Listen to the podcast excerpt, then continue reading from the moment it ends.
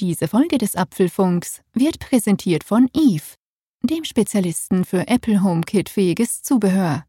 Beim Kauf von Eve-Geräten im Wert von 399 Euro oder mehr erhältst du ein Apple TV geschenkt oder 50% Rabatt auf den HomePod. Schon mit einem Paket aus vier smarten Heizkörperthermostaten, einem Fensterkontaktsensor und einer Indoor-Wetterstation bist du dabei. Sichere dir jetzt den günstigen HomePod oder das kostenlose Apple TV. Mehr Infos unter www.evehome.com/homepod. Achtung, dieser Deal ist vorerst nur in Deutschland verfügbar. Apfelfunk mit Jean-Claude Frick und Malte Kirchner.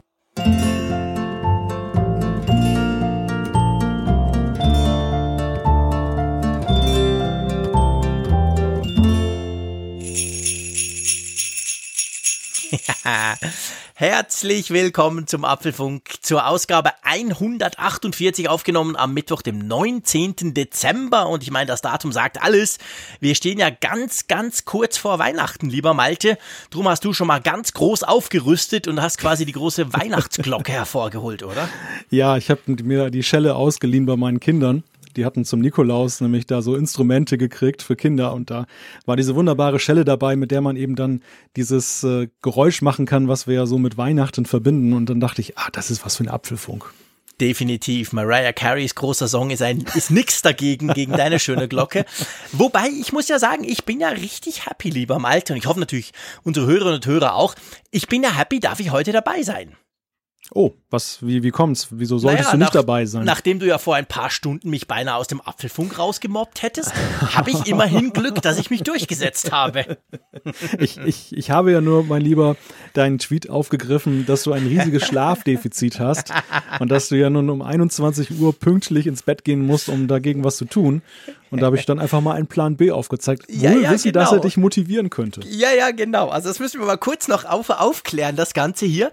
Und zwar, ähm, es ist ja so, ich habe ja, glaube ich, vor zwei oder drei Folgen habe ich ja gesagt, wäre doch ganz praktisch, ich hätte noch eine zusätzliche Apple Watch, um meinen Schlaf ein bisschen zu tracken. Und dann ist mir in den Sinn gekommen, ich habe ja noch eine, die ich, Klammer auf, schon lange an Apple hätte zurückschicken müssen, Klammer zu.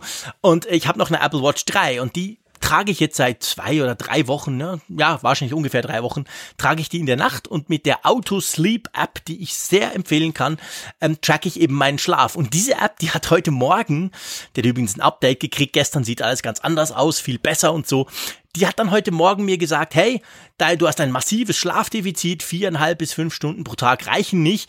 Du musst heute um neun ins Bett, also um 21 Uhr. Ich habe das dann aufgegriffen, habe einen Screenshot gemacht und habe ihn quasi gepostet, so im Sinn von, ja, tolle Idee, aber hey, heute um neun habe ich definitiv was anderes vor. Da bereiten wir den Apfelfunk vor.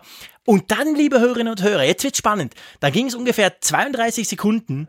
Dann haut der Malte einen Tweet raus, wo er reinschreibt, hey, mach du nur deinen Winterschlaf. Ich kann ja einfach den Raphael Zeyer dazu nehmen, anstelle von dir. Und dann dachte ich so, hey, der Malte, der hat wirklich immer einen Plan B in der Hinterhand. Ich bin entsetzt. Ja, man könnte glatt denken, ich habe den Tweet schon vorbereitet und habe den so genau, auf Kurzwahltaste so geladen. Nein, so ist es nicht. Aber wo du gerade über Schlaf-Apps sprichst, ich habe das ja mal auch mal ausprobiert, wobei allerdings dann tatsächlich mit meiner Daily Apple Watch man, das, das Schöne an der mhm. Apple Watch ist ja, man kann sie ja recht schnell aufladen. Also wenn ja, man da eben morgens ins Bad geht oder so, ich weiß nicht, ob du sie auch unter der Dusche trägst, ich nicht. Nein, und ich auch dann nicht. kann man, wenn man sie so rund um die Uhr trägt, dann relativ gut dann aufladen und wenn man das morgens und abends dann macht, dann haut das gut hin. Was mich allerdings wieder abgebracht hat vom Schlaftracking ist tatsächlich, ich finde das irgendwann nervig die zu tragen. Also ich kann damit schlafen, mhm. das ist kein Problem. Das wusste ich vorher auch nicht, ob das klappt. Ja. Aber so am Morgen hatte ich da schon so das Gefühl, irgendwie, ja, weiß ich nicht, als wenn man irgendwie so eine Handschelle trägt, die ständig dieses Gefühl dann, dass man am Arm etwas hängen hat. Ich finde, es kommt sehr, sehr stark drauf an, welches Armband man hat. Also ich habe ja im Moment die Apple Watch 4 mit äh, Edelstahl und diesem goldigen, wie sagt man dem, dem Milanese Loop, genau, dem Milanese Armband aus Edelstahl. Das zum Beispiel finde ich das gar nicht, das geht gar nicht. Das kann ja. ich irgendwie in der Nacht nicht tragen. Aber wenn ich so eines dieser Plastik, ist ja nicht Plastik, Apple hat ja vielen anderen Namen dafür, so diese Kunststoffdinger, diese Sportarmbänder, wenn ich eines dieser nehme, dann finde ich, geht's problemlos. Dann stört's mich nicht. Was für mich ganz wichtig war, das gab's ja früher auch nicht, so vor zwei, drei Jahren. Inzwischen gibt's ja diesen Theatermodus, den du aktivieren kannst, damit, wenn du dich bewegst im Schlaf oder die Hand irgendwie, damit da nicht immer der, das Display quasi angeht in der Nacht. Ja. Und seit das ist, muss ich sagen, oder vielleicht habe ich mir einfach inzwischen völlig dran gewöhnt, aber das stört mich jetzt eigentlich gar nicht mehr. Das hat mich allerdings auch gar nicht gestört. Also ich, jetzt, okay. wo du sagst, da dachte ich gerade, hätte ich auch mal aktivieren können. Doch, das, ich, das nervt mich tierisch. Wenn es hell ist, da kann ich gar nicht schlafen. Ja, ich bin ja vielleicht auch nicht so ein zappeliger Typ wie du, ein bisschen ruhiger. Ja, Wahrscheinlich stimmt. bewege ich mich dann auch zu wenig. Aber, ich bewege mich massiv. Ich sehe das auch auf der Uhr. Also ich bin ein riesen Zappel, Zappeltier im Bett. Ich musste, ich musste aber gerade schmunzeln, als du das Milanese Loop dann als mit dem Tragekomfort in der Nacht erwähnt hast. Im Grunde ist das ja wie so ein Epiliergerät ja auch bei Männern. Ne? Also ja, das hat was. Ja, ja, genau. Das reicht dir alle Haare aus. das stimmt, ja. Wobei ich, also ich am Tag muss ich wirklich sagen, trage ich das ja sehr, sehr gern. Also das gefällt mir sehr gut. Aber eben, wie gesagt, in der Nacht wäre das definitiv nix. Und wer jetzt den Apfelfunk zum allerersten Mal hört, Folge 148 und denkt, hey, was ist denn mit den zwei los? Die kloppen sich da gleich am Anfang. Gell, ich meine, wir, wir, wir, wir lieben es einander ein bisschen zu necken, aber wir haben uns trotzdem ganz lieb. Ja, uns wurde ja auch ins Stammbuch geschrieben, wir sollen uns ein bisschen mehr necken, als genau. das der sonst der Fall ist. Insofern glaube ich, Freigabe ist erteilt dafür. Aber ich denke, man merkt auch, dass das ja, augenzwinkernd immer stattfindet. Und vor allem der Raphael Zeyer da irgendwie aus St. Gallen kommt definitiv nicht in den Podcast. Punkt Ende aus. So, ähm, nächstes Thema, beziehungsweise wir haben ganz viele schöne Sachen, bevor wir zu den Themen kommen. Wir hatten noch selten einen so langen Prolog, lieber Malte. Das finde ich cool. Ja. Lass uns mit dem ja, was heißt spannendsten, aber lass uns damit anfangen, dass wir ja ein Gewinnspiel veranstalten. Wir haben das letzte, in der letzten Ausgabe ja schon so ein bisschen angetönt, dass es das wieder geben könnte.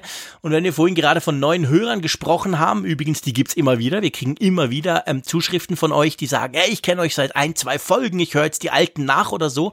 Da darf man ja sagen, diese Gewinnspiele in der Weihnachtszeit, die haben ja bei uns so eine gewisse Tradition, gell? Angefangen mit diesen Tassen. Ja. Vielleicht erlaubst du das kurz, dass ich das kurz rekapituliere, wie das, wie das damals ging.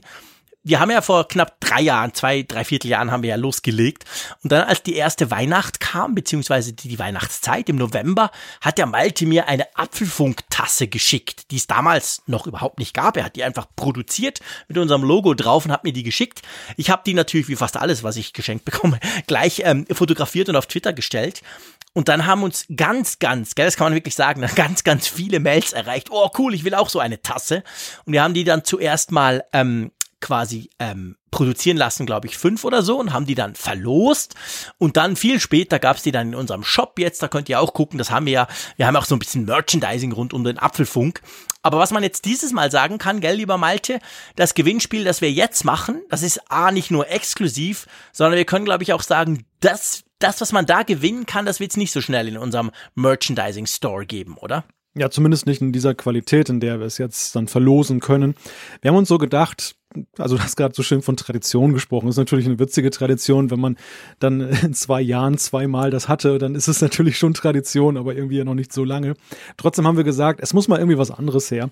Also immer nur das Weihnachtsgewinnspiel, immer nur die Tassen könnte irgendwann auch mal langweilig werden. Und dann ist halt dann so der Gedanke gereift, was kann man denn mal machen, was ist praktisch? Und man schaut ja am besten immer mal darauf, was man selber so macht, was einem fehlt. Und mir fehlte halt eine schöne warme Mütze. Jetzt für den Winter. Ich habe zwar immer ein paar, aber ich dachte, so eine Mütze, wo Apfelfunk draufsteht, das wäre doch mal etwas. Ja, und so ist dann halt der Gedanke entstanden, habe ich dich gefragt, was hältst du davon? Habe ich mein Angebot reingeholt. Wir wollten ja nicht einfach jetzt nur irgendwie eine Mütze bedrucken, weil mit diesen Stoffen von Mützen, das ist ja so eine Sache, das, das wird dann knitterig, das blättert ab, das sieht irgendwie dann nicht mehr schön aus. Wir wollten das richtig besticken lassen. Und dann habe ich mein Angebot reingeholt und das ist am Anfang erstmal so ein Erstaufwand, dass man dann irgendwie so eine Stickdatei erstellen lassen muss. Also so ein Stickprogramm, das ist richtig wohl irgendwie die Maschine muss programmiert werden, dass sie das macht. Das hat dann, ist dann mit Einmalkosten verbunden und habe ich gesagt, wollen wir das wirklich tun? Ja, und dann sag doch mal, was war deine Antwort? Ja, natürlich, sofort. Go for it. Ich war natürlich begeistert. Als Schweizer in den Bergen brauche ich immer eine Mütze, muss man dazu noch sagen. Und es ist eben wirklich so, sie ist wunderschön. Es ist eine super warme, schwarze Mütze, die könnt ihr wirklich anziehen in den Bergen, wenn es schneit, aber auch an der Nordsee oder sonst irgendwo, wo es kalt ist. Die gibt richtig, richtig warm, muss man sagen.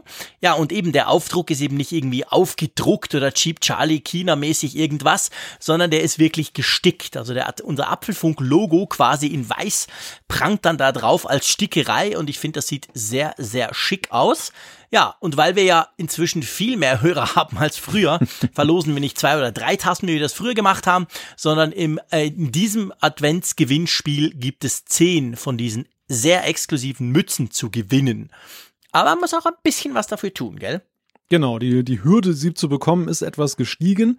Es ist nämlich so, ihr müsst wieder nicht nur, oder ihr müsst nicht, diesmal nicht nur eine Gewinnfrage beantworten wie sonst, sondern es gibt gleich drei Gewinnfragen und die beziehen sich dann auch konkret auf den Apfelfunk in diesem Jahr. Also wir haben drei Themen rausgesucht, wo wir sagen, der, der findige Apple-Kenner, der weiß eben dann die Antwort darauf. Eine Frage kann man, glaube ich, auch nur beantworten, wenn man tatsächlich treu den Apfelfunk gehört hat, oder? Mhm. Ihr habt jetzt ja noch ein bisschen ja. Zeit, dann nachzuhören, die 50 Definitiv. Folgen. Könnt ihr auch noch das Wissen euch aneignen. Ja, und wir haben da eine Seite eingerichtet, apfelfunk.com slash Gewinnspiel. Dort findet ihr diese Gewinnfragen, dort findet ihr das Teilnahmeformular. Und dann habt ihr da Zeit bis zum 2. Januar, das ist der Einsendeschluss, dann eben teilzunehmen an dem Gewinnspiel. Die Gewinne übrigens werden dann erst Ende Januar verschickt. Das liegt schlichtweg einfach daran, dass wir die momentan in Produktion haben. Die Münzen, das braucht ein bisschen Zeit wegen der hochwertigen Verarbeitung. Aber das ist ja kein Problem, denn dann ist ja der Winter immer noch da oder er geht gerade erst richtig los. Ach, schön wär's, der wäre Ende Januar schon weg, ehrlich gesagt. Das käme mir sehr gelegen. Ich bin ja nicht so der Fan des Winters. Aber nee, nee, das, das ist dann schon auch noch. Und ich meine, die sind so gut, die kann man auch nächstes, übernächstes Jahr noch brauchen. Von dem her, wie gesagt, also ähm, bis am 2. Januar, das heißt nichts anderes als zwei Wochen, habt ihr jetzt Zeit beim Gewinnspiel mitzumachen. Apfelfunk.com slash Gewinnspiel. Da findet ihr alle Infos drin. Ja, wir sind schon ganz gespannt. Wir werden dann am ähm, am 2. Januar, das ist ja dann wieder eine Sendung, die wir live übertragen, werden wir natürlich dann den oder die Gewinnerin oder die Gewinner, besser gesagt, sind ja dann zehn, auch entsprechend bekannt geben und ziehen. Da freue ich mich schon drauf. Ja, ich bin gespannt, ähm, hoffe, ihr macht da möglichst zahlreich mit, würde uns natürlich sehr freuen. Ja, wir haben die Mützen jetzt ja auch schon etwas Beta getestet. Ich bin da auch dann da in Hamburg mit durch die Gegend gelaufen und äh, ja, gefällt mir sehr gut. Also die Mütze ist wirklich praktisch, schön warm, ja, es, lohnt, es lohnt sich, perfekt. sich dafür zu bewerben. Genau, also ich freue mich schon. Ich werde nächste Woche in den Bergen weilen, kommen wir nachher noch dazu und werde die natürlich mitnehmen. Also das ist genau das Richtige, passt perfekt. Ja, apropos freuen, lieber Malt, wir haben uns noch über was anderes gefreut letzte Woche. Ja, das stimmt. Es gab einen wunderschönen Artikel über den Apfelfunk, den hat der Medienjournalist Matthias Zehnder aus der Schweiz geschrieben. Und da hat er sich mit dem Apfelfunk dann als Tipp mal beschäftigt. Und ja, ich muss ja sagen, ich freue mich ja immer, wenn Leute über den Apfelfunk schreiben, weil es ja eben auch so eine andere Perspektive auf das eigene Projekt gibt. Und das ist wirklich ein wunderschöner Text, weshalb ich ihn auch gerne an dieser Stelle erwähnen möchte. Denn äh, ich denke, genau wer dem Apfelfunk zugewandt ist, der, der hat vielleicht auch Interesse, ihn mal zu lesen. Ja, genau. Legt, lest das mal. Das mal quasi ein, ein, eine Sicht von außen, wenn man so will. Äh, in seiner Rubrik Medientipp hat er das quasi drin und ich finde, er hat das wirklich ganz toll gemacht. Wir verlinken das natürlich selbstverständlich in den Show Notes. Und ja, ein guter, finde ich wirklich spannend, also nicht primär nur, weil's, weil, weil er uns, glaube ich, ganz positiv darstellt, sondern einfach auch den Approach, den er hat, die Idee dahinter, wo er sagt, hey, es braucht heute gar kein großes Medienhaus mehr oder irgendwas, wenn man spannende Sachen machen will. Man kann das sogar nur mit, in Anführungszeichen, mit zwei Mikrofonen. Man muss einfach die guten Themen haben und das muss irgendwie gut passen und das beschreibt er so ein bisschen. Finde ich sehr spannend, also könnt ihr euch gerne mal angucken. Ja, apropos, äh, nicht angucken, aber anhören, gell? Nächste Woche kommen wir trotzdem mit dem Apfelfunk, obwohl der 26. ganz heilig ein Weihnachtstag ist, oder? Genau. da muss es hin, genau. Musst du das gerade mal einspielen. das heißt einspielen, du hast das live gemacht. Es war eine Live-Performance von der Nordsee. Ja, ja, klar. Das ist hier, liegt ja hier neben mir. Ich muss mal aufpassen, dass ich nicht während des Sprechens dagegen komme. Das, das wäre nichts für mich. Ich würde die ganze Zeit klingeln, wenn ich hier rumzappel beim Aufnehmen. Ja, ich habe hier schon etwas Wattiertes hingelegt, damit das dann nicht irgendwie klärt oder so. Das ist der Nachteil, wenn man es nicht einspielt, sondern live macht. Nein, es geht um das Thema, was passiert eigentlich jetzt zwischen den Jahren? Was passiert eigentlich jetzt in der nächsten Woche? Die Frage haben wir schon von einigen gestellt bekommen, die befürchten, auf Apfelfunk Entzug sein zu müssen, aber keine Sorge, wir beiden sind ja rastlos. Definitiv. Wir, wir sind zwar an Weihnachten jetzt nicht ähm, so, dass wir uns da jetzt dann zusammenschalten können, das geht leider nicht. Es hat, es hatte eigentlich weniger terminliche Gründe auch ein bisschen natürlich Weihnachtenfest der Familie, die sollen nicht zu kurz kommen, aber es hat vor allem auch dann technische Gründe, weil du bist ja dann an einer Location, wo wahrscheinlich das Aufnehmen schwer ist und deshalb haben ja. wir gesagt, wir gehen auf Nummer sicher. Du kannst ja vielleicht gleich was dazu sagen, warum das so ist. Auf jeden Fall, wir erscheinen, aber wir nehmen etwas früher auf, aber ihr bekommt nächste Woche eine besondere Ausgabe geliefert. Ganz genau. Also wir werden nächste Woche unseren großen, lang erwarteten und wir freuen uns selber schon drauf, riesigen Jahresrückblick auf das Apple-Jahr bringen. Und wir werden den ähm, Ende dieser Woche selber schon aufzeichnen, aber dann ganz normal nächsten, nächsten Mittwoch natürlich publizieren, wie immer als ganz normale Apfelfunkfolge. Ja, das liegt daran, ich gehe in die Berge eine Woche, genauer gesagt nach Zermatt, zum Matterhorn, da ein bisschen äh, spazieren, Skifahren und so weiter mit den Kids. Ich freue mich riesig. Eine Woche Ferien. Das würde mich nicht abhalten, das wisst ihr. Wir haben ja auch von Holland als ich in Holland war, aus gepodcastet. Das hat großen Spaß gemacht. Der Punkt ist aber der, und das mag dem einen oder anderen merkwürdig vorkommen, mir kommt selber merkwürdig vor, wenn ich sage, ich bin da in einer schönen Ferienwohnung, die ich gemietet habe, die hat kein WLAN. Ja, das gibt's tatsächlich noch. Super Blick direkt aufs Matterhorn, die beste Wohnung, die man sich wünschen kann, aber die hat kein WLAN. Ist grundsätzlich für mein Online-Sein kein Problem. Ihr wisst, ich bin immer online und ich habe ja alles Flatrate und schieß mich tot. Also natürlich bin ich dann immer online, aber das Problem ist, wenn man mit LTE ähm, quasi, ähm, also mit Mobilfunkempfang, sagen wir es mal so. Und der ist dort eigentlich voll okay. Aber wenn man damit podcasten will und wir schalten uns ja per Skype zusammen, jeder nimmt ja seine Spur auf, wir basteln das dann am Schluss zusammen, ohne dran rumzuschnippeln, da, dann ist es so, dass einfach die Latenz viel zu groß ist. Plus, was auch dazu kommt, ist, das fällt mir dann immer auf in diesem Bergdorf dort, äh, das macht schon viel aus, wenn du quasi zum Beispiel am Wochenende hingehst und dann so nach irgendwie so um die Festtage rum kommen halt dann vielleicht nochmal 5000 andere Touristen, dann ist das Netz selber dann halt auch sehr, sehr stark belegt. Also lange Rede, kurzer Sinn, wir haben da keine stabile Verbindung, womit wir gut podcasten könnten und wir wollen euch ja die beste Qualität bieten. Drum zeichnen wir das vorher auf. Wir wollen vermeiden, dass du eine lange Leitung hast. Genau, das wollen wir definitiv nicht. Ja, das habe ich gar nicht gerne, lange Leitung, so oder so nicht. Ja, genau. Nee, das machen wir nicht. Drum nehmen wir es vorher auf, aber das ändert sich für euch ja nicht, weil ganz, seien wir ehrlich, ich meine, hey, wir nehmen das am Wochenende auf und dazwischen, in diesen drei, vier Tagen, wird garantiert nichts passieren, weil ja auch Apple dann so ein bisschen in den Weihnachtsschlaf steigen wird. Also von ja. dem her gesehen, ja. No, das, ist, das ist der Punkt. Das ist eigentlich die einzige Zeit des Jahres, wo wir wirklich mal ganz beruhigt ja. sagen können, wir zeichnen vorab auf, weil da kann einem wirklich kaum etwas entgegenkommen, was dann da dann die Sendung sprengt, dass man sagt, oh Gott, das hätten wir noch aufnehmen müssen. Genau. Äh, apropos, bevor wir zu den Themen kommen, letzter Punkt noch. Wir haben wirklich eine, eine lange Vorerklärungsphase. Ähm, wir sind für einen Preis ähm, nominiert. Gell, Malte? Ja, ja, wir freuen uns. Also wir haben die Nachricht bekommen, wir haben es auch schon auf Twitter bei euch geteilt, dass wir für den Podcastpreis 2019 in der Rubrik Technik mit nominiert sind. Da ist eine ganze Reihe von interessanten Podcasts dann eben zu sehen und darüber kann man abstimmen. Und ja, wenn ihr Lust habt und möchtet uns ein Kreuzchen geben, wir freuen uns. Da muss auch gar keine Daten irgendwas oder irgendetwas hinterlassen. Das Ganze geht einfach mit einem Klick und wir schauen mal, was bei rauskommt. Ich meine, wir sind das muss man auch sagen, nicht so besonders scharf auf irgendwelche Preise. Also das, das sei jedem gegönnt, der am Ende gewinnt. Aber andererseits lebt ja auch so eine begrüßenswerte Initiative davon, dass sie ein wenig dann auch gefördert wird, dass man sie erwähnt und dass dann eben die Leute vorbeigucken. Vielleicht findet ihr noch andere interessante Podcasts, die ihr interessant findet für euren Podcatcher und deshalb verlinken wir das Ja, definitiv. Mal. Geht da mal gucken, Podcastpreis. Wir verlinken das Ganze in den Show Notes. Da hat's ganz spannende. Ich finde schon nur interessant auch eben, wie du sagst, dass man so quasi eine Zusammenfassung hat, ein bisschen was es da so alles gibt.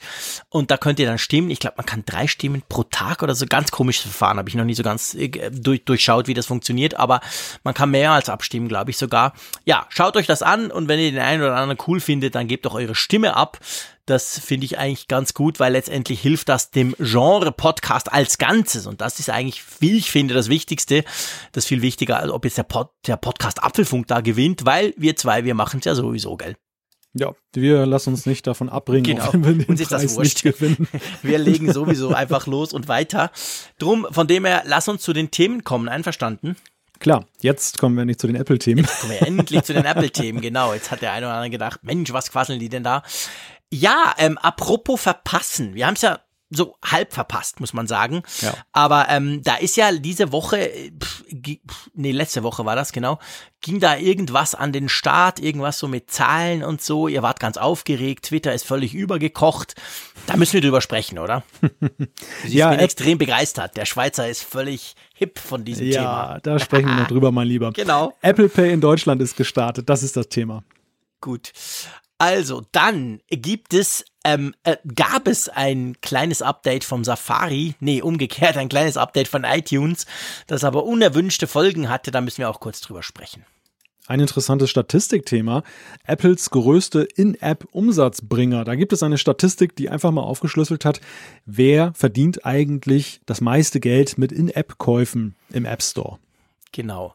Und dann sprechen wir über ein Thema, wo ich jetzt schon weiß, dass wir da ganz, ähm, da können wir richtig viel drüber sprechen. Es geht um ein Patent, das Apple zugeteilt wurde. Und da geht's um eine Mischung aus Face ID und ähm, Touch ID. Spannend, spannend. Da reden wir drüber. Was kleines formfest gemeint ist iOS 12.1.2. Es klingt ja schon aufgrund der Zahlen nach einem kleinen Release.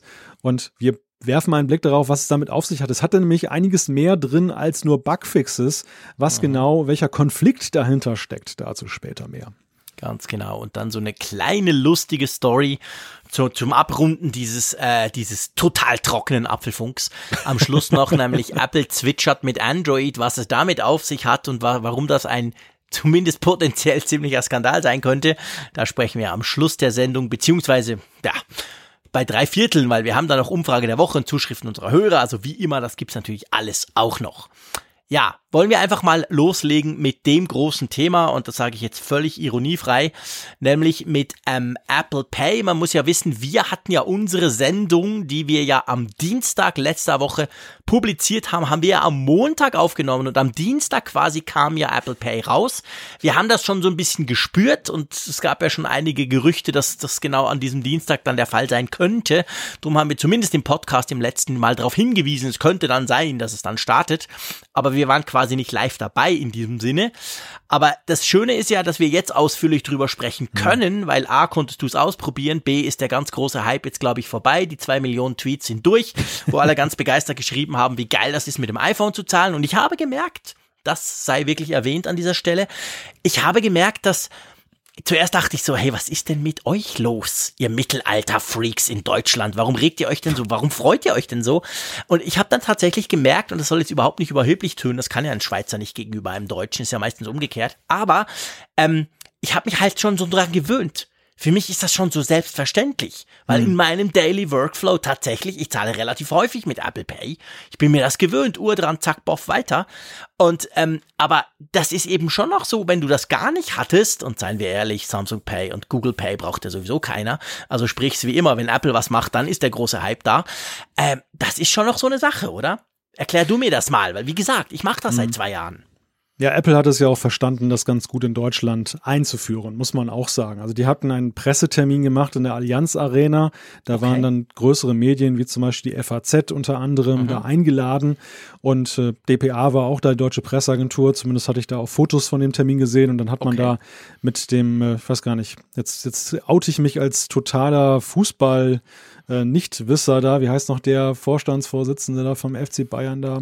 Muss ich gleich nochmal nachgucken, wer das genau war. Auf jeden Fall irgendein so ein Der im Fußballpromi. Knast war, der Uli Hoeneß. Ja, das war Uli Hoeneß, glaube ich, ne? Ja. Das weiß sogar der Schweizer, genau. Wenn Ja, es um. Steuerhinterziehung geht, das weiß der Schweizer. Man hat dann in der Kantine oder nicht in der Kantine, da in dieser, diesem Restaurant da, was, was sie da haben, haben sie dann halt dann vorgeführt, wie man dann Apple Pay benutzen, benutzen kann. So ein prominentes Gesicht macht sich natürlich gut. Also es gab ein gewisses mediales Aufsehen für Okay. die ganze Geschichte. Und Wow. ähm, es gab andererseits aber eben auch so die Komponente, dass es auch sehr viel gab von Gegnern, also von Kritikern jetzt aus Seiten echt? der Banken. Und das hat dann, glaube ich, die so. Sache auch eher noch befördert, weil es dann ja auch für Medien zum Thema war. Wenn jetzt Ja, das nur so eine reine Apple PR-Aktion gewesen wäre, ja, hätte es vielleicht ein Bild gegeben und das wäre es gewesen. Aber so wurde ja richtig ein Thema draus. Und Ja. das hat zu dem von dir erwähnten Strohfeuer, möchte ich es mal nennen, geführt. Denn es ist witzig, eine Woche später stellen wir fest, ist es ja schon wieder sehr ruhig geworden in Sachen Apple Pay. Also es ist jetzt nicht so, finde ich, ein Thema wie zum Beispiel iPhone, was jetzt so ganz groß noch eine Woche nachwirkt. Das, das Mhm. geht dann halt auch schnell. Oder wochenlang. Ja, also ich nehme es zumindest nicht wahr in meiner Timeline. Es ist, Ja. es ist verschiedentlich nochmal Thema, aber ja, ein großer Hype am Anfang. Und ich finde es eigentlich ganz gut tatsächlich, dass wir heute erst darüber sprechen. Also im ersten Moment war ich natürlich auch so ein bisschen ärgerlich, weil ich dachte, ah, schade. Wir, wir beide haben ja, muss man ja sagen, unglaublich viel Glück immer. Wir hatten ja immer, wenn wir vorproduziert haben, immer das Glück, dass uns eigentlich nichts Ja. so irgendwie dazwischen kam, was Genau, dann es irgendwie so ein Thema war. passiert sowas, genau. Und das, das war dann tatsächlich das erste Mal, auch wenn wir diesen kleinen Teaser hatten, ja am Anfang der Sendung, wo wir dann wirklich ein Thema zeitlich durch Vorproduktion einfach verpasst haben. Aber es war gar nicht schlimm, weil wir hätten nämlich dann auch nur das erzählen können, worüber wir ja das ganze Jahr über schon gesprochen haben. Während heute können wir tatsächlich dann analysieren, wie ist denn Apple Pay in Deutschland tatsächlich angekommen und ja, wie fühlt es sich auch jetzt für mich, den Steinzeitmenschen, wie du mich ja wahrscheinlich jetzt ansiehst, Äh, wü- Würde ich nie an- sagen, aber ist schön, wenn du das sagst. Okay. Steinzeitmenschen, mein Gott. Nein, das würde ich natürlich nicht sagen. Aber ja, wie fühlt sich das an für dich? Wie fühlt es sich an für mich? Also es ist ja so, Apple Pay ist in Deutschland ja mit einer ziemlich kleinen Zahl von Banken gestartet. Wir haben einige Ja. große, nennenswerte oder namhafte dabei, wie die Deutsche Bank. Mhm. Andererseits haben wir aber eben auch so eher so aus dem Start-up-Bereich N26 und so ein paar andere Namen, die einem vielleicht noch nicht so über den Weg gelaufen sind, dabei. Ja. Die größten am Markt die Sparkassen und Volksbanken, die ja hier einen riesigen Marktanteil haben in Deutschland, Ja. sind ja nicht dabei. Da kommen wir gleich noch drauf zu sprechen Okay. Ich war jetzt so in der Bredouille. Ich bin ja bei einer Sparkasse Kunde und Uh. war jetzt wenig geneigt, allerdings das Konto jetzt zu wechseln zu irgendeiner Startup-Bank. Bin da so ein ziemlich fauler Mensch, was das angeht. Und habe mir so gedacht, was machst du jetzt? Du willst das ja irgendwie ausprobieren, und, und, aber auf der anderen Seite willst du dich auch nicht groß verändern. Und dann bin ich bei Boon gelandet. Boon, Ja. das ist eine, ja, eine so eine Art Prepaid Mastercard, die du da holen kannst als App, ist auch ganz Ja. witziges Konzept und das kannst du dann, diese virtuelle Mastercard kannst du dann eben für Apple Pay nutzen, kostet irgendwie 1,49 pro Monat. Finde ich ist ein Preis, der geht in Ordnung. Und Mhm. du hast so eine Art äh, Standard-Edition, da kannst du bis zu 100 Euro draufladen und dann kannst du das irgendwie dann auch mit irgendeiner Option noch dann aufwerten. Das kostet nicht mehr, aber du musst dich irgendwie dann da ausweisen und dann kannst du auch über die 100 Euro gehen. Auf jeden Fall Okay. Das habe ich dann einfach mal genutzt und das Witzige ist, du wirst lachen, dass, dass mein erstes Ausprobieren von Apple Pay war dann mit der Apple Watch bei einer Sanifair Bahnhofstoilette.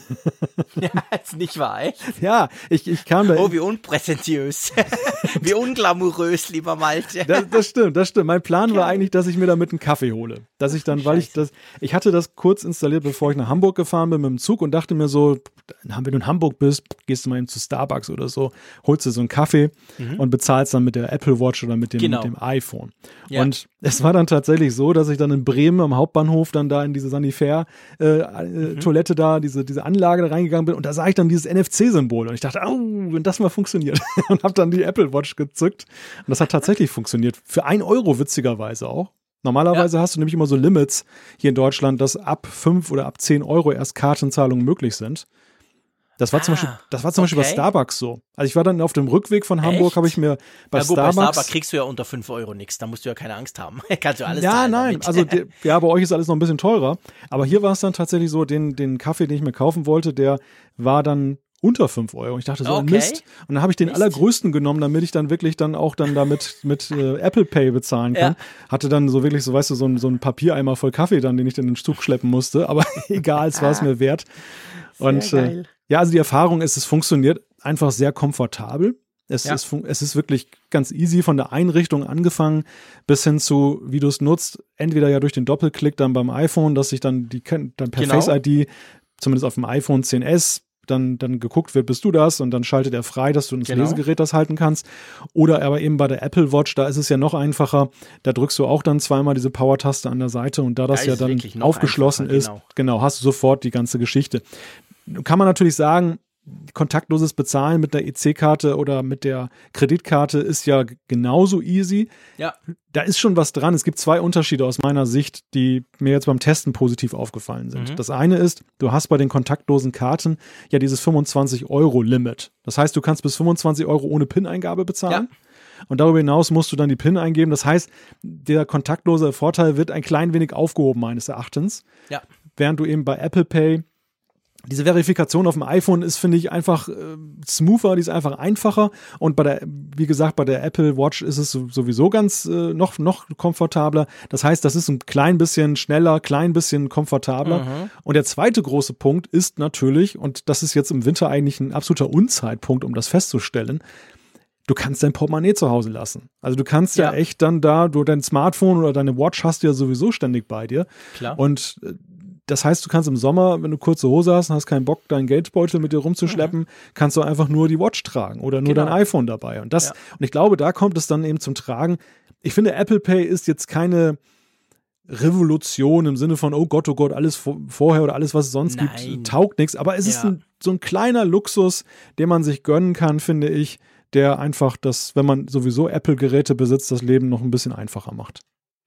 Dann darf man ja auch nicht vergessen, was ich auch noch einen wichtigen Punkt finde, Zahlen mit, mit Apple Pay ist ja auch sicherer, als wenn du das mit dieser kontaktlosen Zahlkarte machst. Du hast gesagt, bei euch ist es 25 Euro. Bei uns sind es 40 Schweizer Franken. Das heißt, wenn mir einer die Karte klaut, kann er für 40 Franken einkaufen gehen, beziehungsweise er kann auch mehrmals für 35 Franken, bis ich dann merke und die Karte halt sperren lasse. Und ähm, dazu kommt noch, wir hatten jetzt ein paar Mal so Fälle, ich weiß nicht, ob ihr auch schon davon gehört habt, wo so Leute quasi diese Karten versucht haben zu kopieren über NFC. Ich bin immer so ein bisschen unsicher, ist das jetzt quasi, ähm, ist das wirklich irgendwie so mehr so ein Gerücht oder gibt es tatsächlich? Also die Polizei hat letztens eine Warnung gemacht, man soll aufpassen auf Weihnachtsmärkten, dass man seine Karte irgendwie innen am Körper trägt und nicht ganz außen, weil es da offensichtlich Fälle gab von Leuten, die das probiert haben. Ich meine, all die Probleme hast du letztendlich mit Apple Pay ja nicht. Ja, das stimmt, weil das NFC-Modul dann ja tatsächlich erst in dem Moment aktiviert wird, wenn du es haben möchtest, nämlich durch genau. diesen Doppelklick. Das heißt, das ist natürlich auch ein Zugewinn, während ja bei der Karte ist es ja allgegenwärtig präsent. Ja. Genau. Weil, weil sie sozusagen ja ein, ein Offline-Gegenstand ist, der also ohne Strom funktioniert und ohne jetzt Aktivierung. Passiv ja, ganz quasi. genau.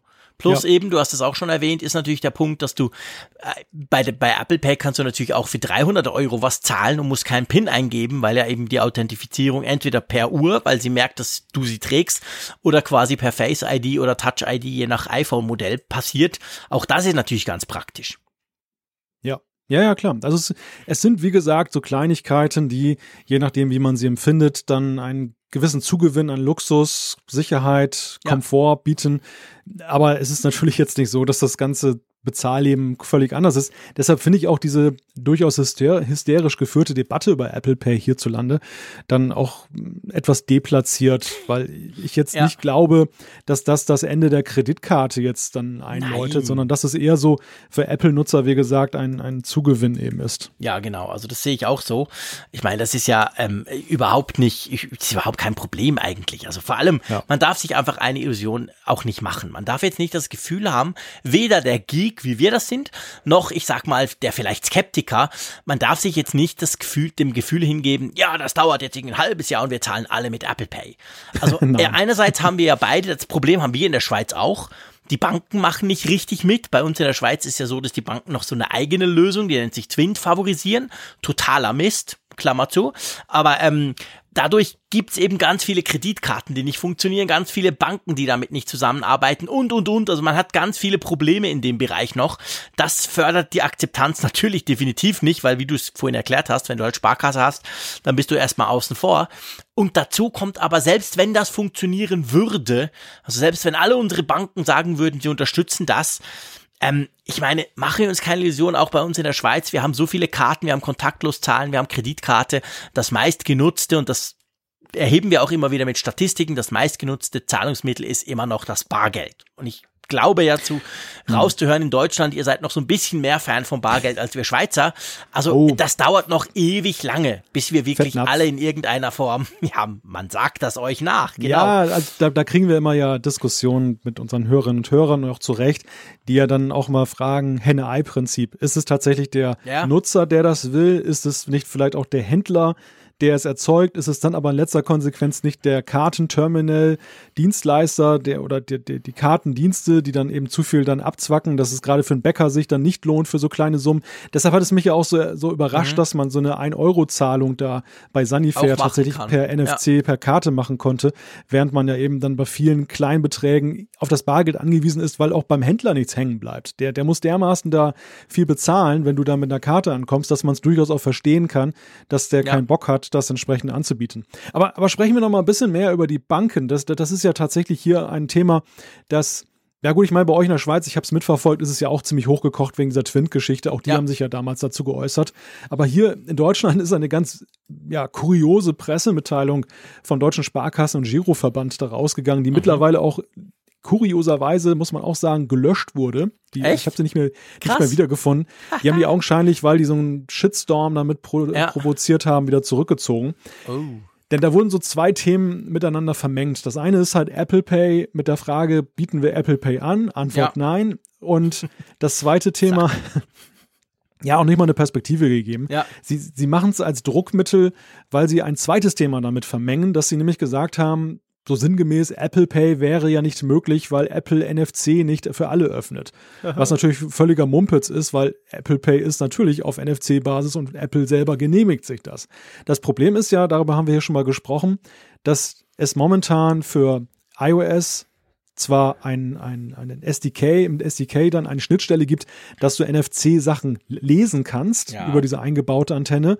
Du kannst aber nicht übertragen, du kannst nicht senden und du brauchst halt bidirektionale Kommunikation, wenn du Zahlvorgänge über NFC abwickeln willst. Und da ist wiederum das Eigeninteresse der Sparkassen und letzten Endes auch Volksbanken da, die ja eigene Lösungen, so wie bei euch Twint, so gibt es dann hier so irgendwelche auch Bezahl-Apps, mhm. die man meint, etablieren zu können.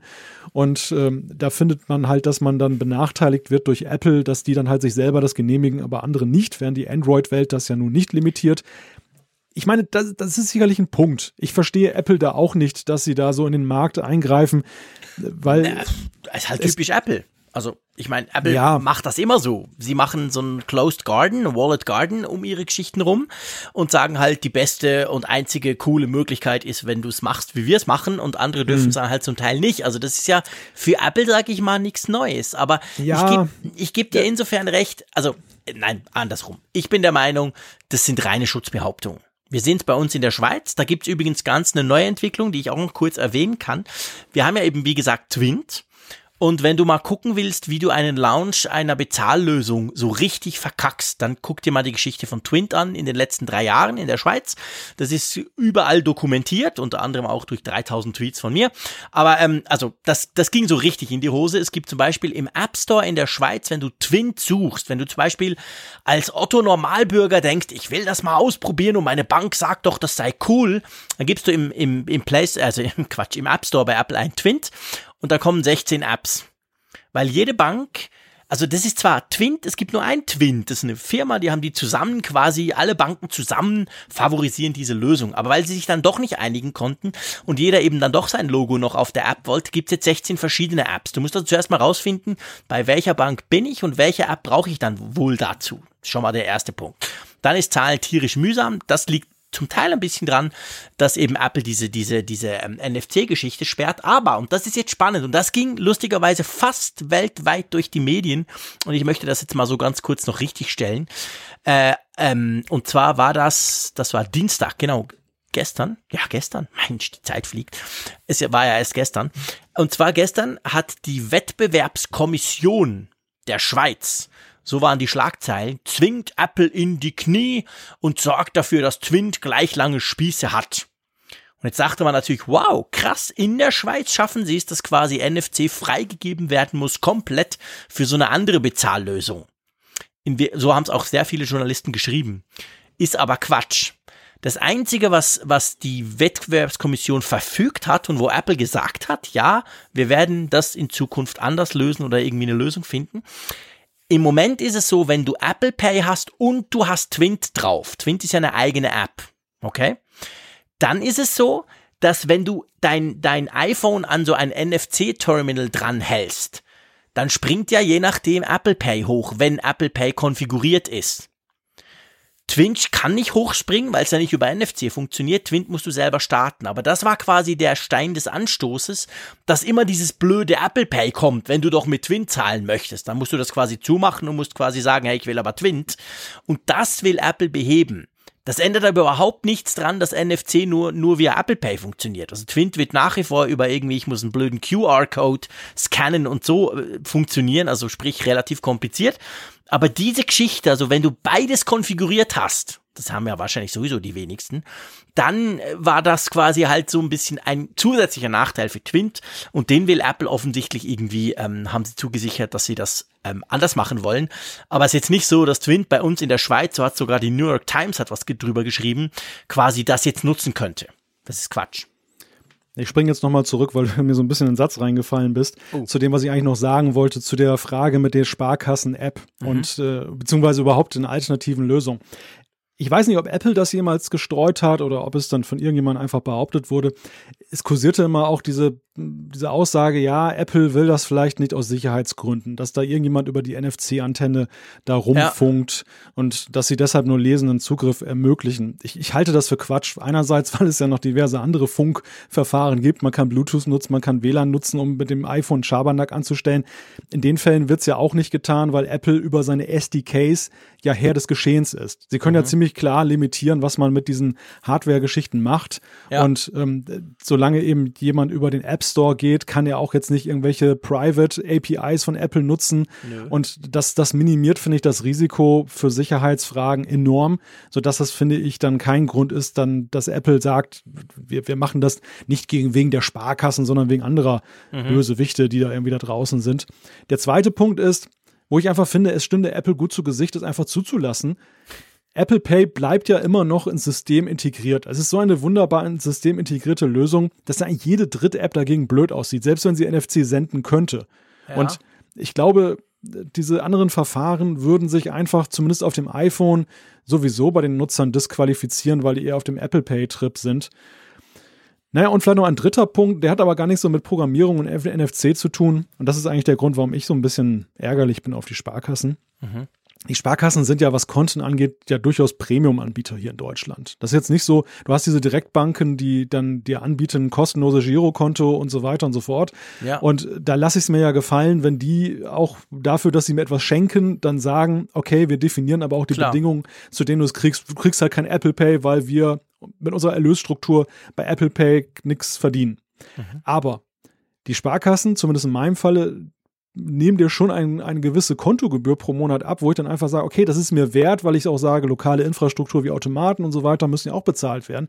Mhm. Aber für den Preis erwarte ich andererseits als Kunde auch, dass ich dann auch solche Sachen wie Apple Pay, wenn sie gefragt sind, bekomme. Ja. Und das nicht irgendwie als Druckmittel, dass ich als Druckmittel ausgenutzt werde als Kunde, um Apple dann erfolglos, wie ich finde, da kommt eh nichts bei heraus, nee. dann versuchen zu unter Druck zu setzen nach dem Motto, gib mal NFC für alle frei. Ja, das, also ich bin bei NFC auf der Seite der Sparkassen, aber nicht in der Frage der, der Mittel, die sie da benutzen.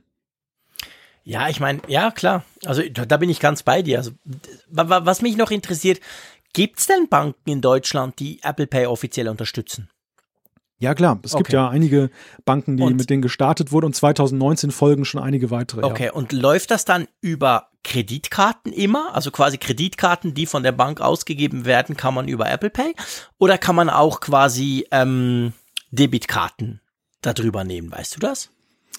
Das war ja im Vorfeld durch diese Anzeige oder beziehungsweise das Logo, was ja zu sehen war auf dieser Apple Pay-Seite, mhm, genau. war das ja dann tatsächlich ins Gespräch gekommen. Ich musste gestehen, ich weiß es nicht. Ich habe es ja in meinem Falle jetzt da so eine Prepaid Mastercard ja. genommen. Ja.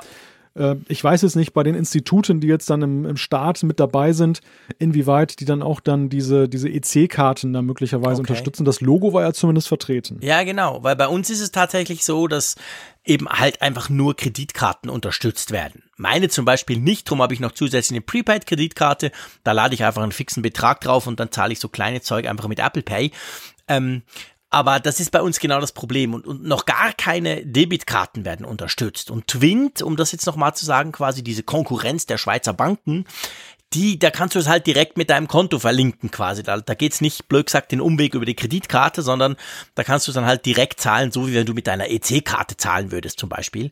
Und das finde ich, fände ich halt schon auch noch praktisch. Ich würde wahrscheinlich Apple Pay noch viel mehr nützen, wenn ich das machen könnte und wenn ich nicht den Umweg über eine Kreditkarte gehen würde. Aber ich denke, bei euch ist wahrscheinlich im Moment zumindest ganz ähnlich wie bei uns in der Schweiz. Nur ist es so, dass haben denn die Sparkassen, um das nochmal aufzubringen, haben denn die jetzt schon so eine Lösung?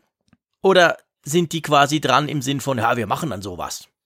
Du meinst die Alternative? Ja, die Alternative, genau. Ja, ja, ja, für Android haben die tatsächlich eine okay. solche Lösung. Ja. Okay.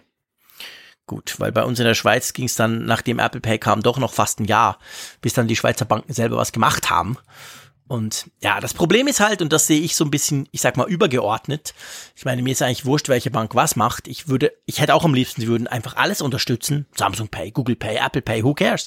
Und besser, besser nichts eigenes, weil ich der Meinung bin, du hast sowieso, du musst sowieso nicht probieren, was eigenes zu machen, wenn es was Besseres und vor allem was weltweit Einsetzbares schon gibt. Weil mit Wing kannst du zum Beispiel nur in der Schweiz zahlen. Da ist da nichts mit Starbucks in London oder so. Ähm, aber was natürlich das Problem ist, und das finde ich halt generell, dadurch, dass A beschränkt verfügbar, C, B nur über Kreditkarte, nur bei ganz bestimmten Banken etc. pp. Ich meine, ich finde, wenn wir mal dahin wollen oder wenn man mal sagt, hey, es wäre doch cool, wenn viel mehr Leute damit zahlen würden, dann muss ja die Einstiegshürde so tief wie möglich sein. Und dadurch, dass viele nicht mitmachen, dass viele auch noch irgendein Konkurrenzprodukt auf den Markt bringen, ist das Thema Mobile Payment oder Zahlen mit dem Smartphone, sage ich mal, eigentlich unnötig kompliziert, oder? Ja, ja, für den Kunden ist es ja völlig unübersichtlich momentan, wer was anbietet, mhm. beziehungsweise wer was kann. Wer was kann. Also ich habe ja gerade mal geguckt, die, diese App von der Sparkasse hat den etwas schlichten Namen mobiles Bezahlen. Okay. gut, kann man sich andererseits so gut merken, ist ja vielleicht gar nicht mal der, der schlechteste Name.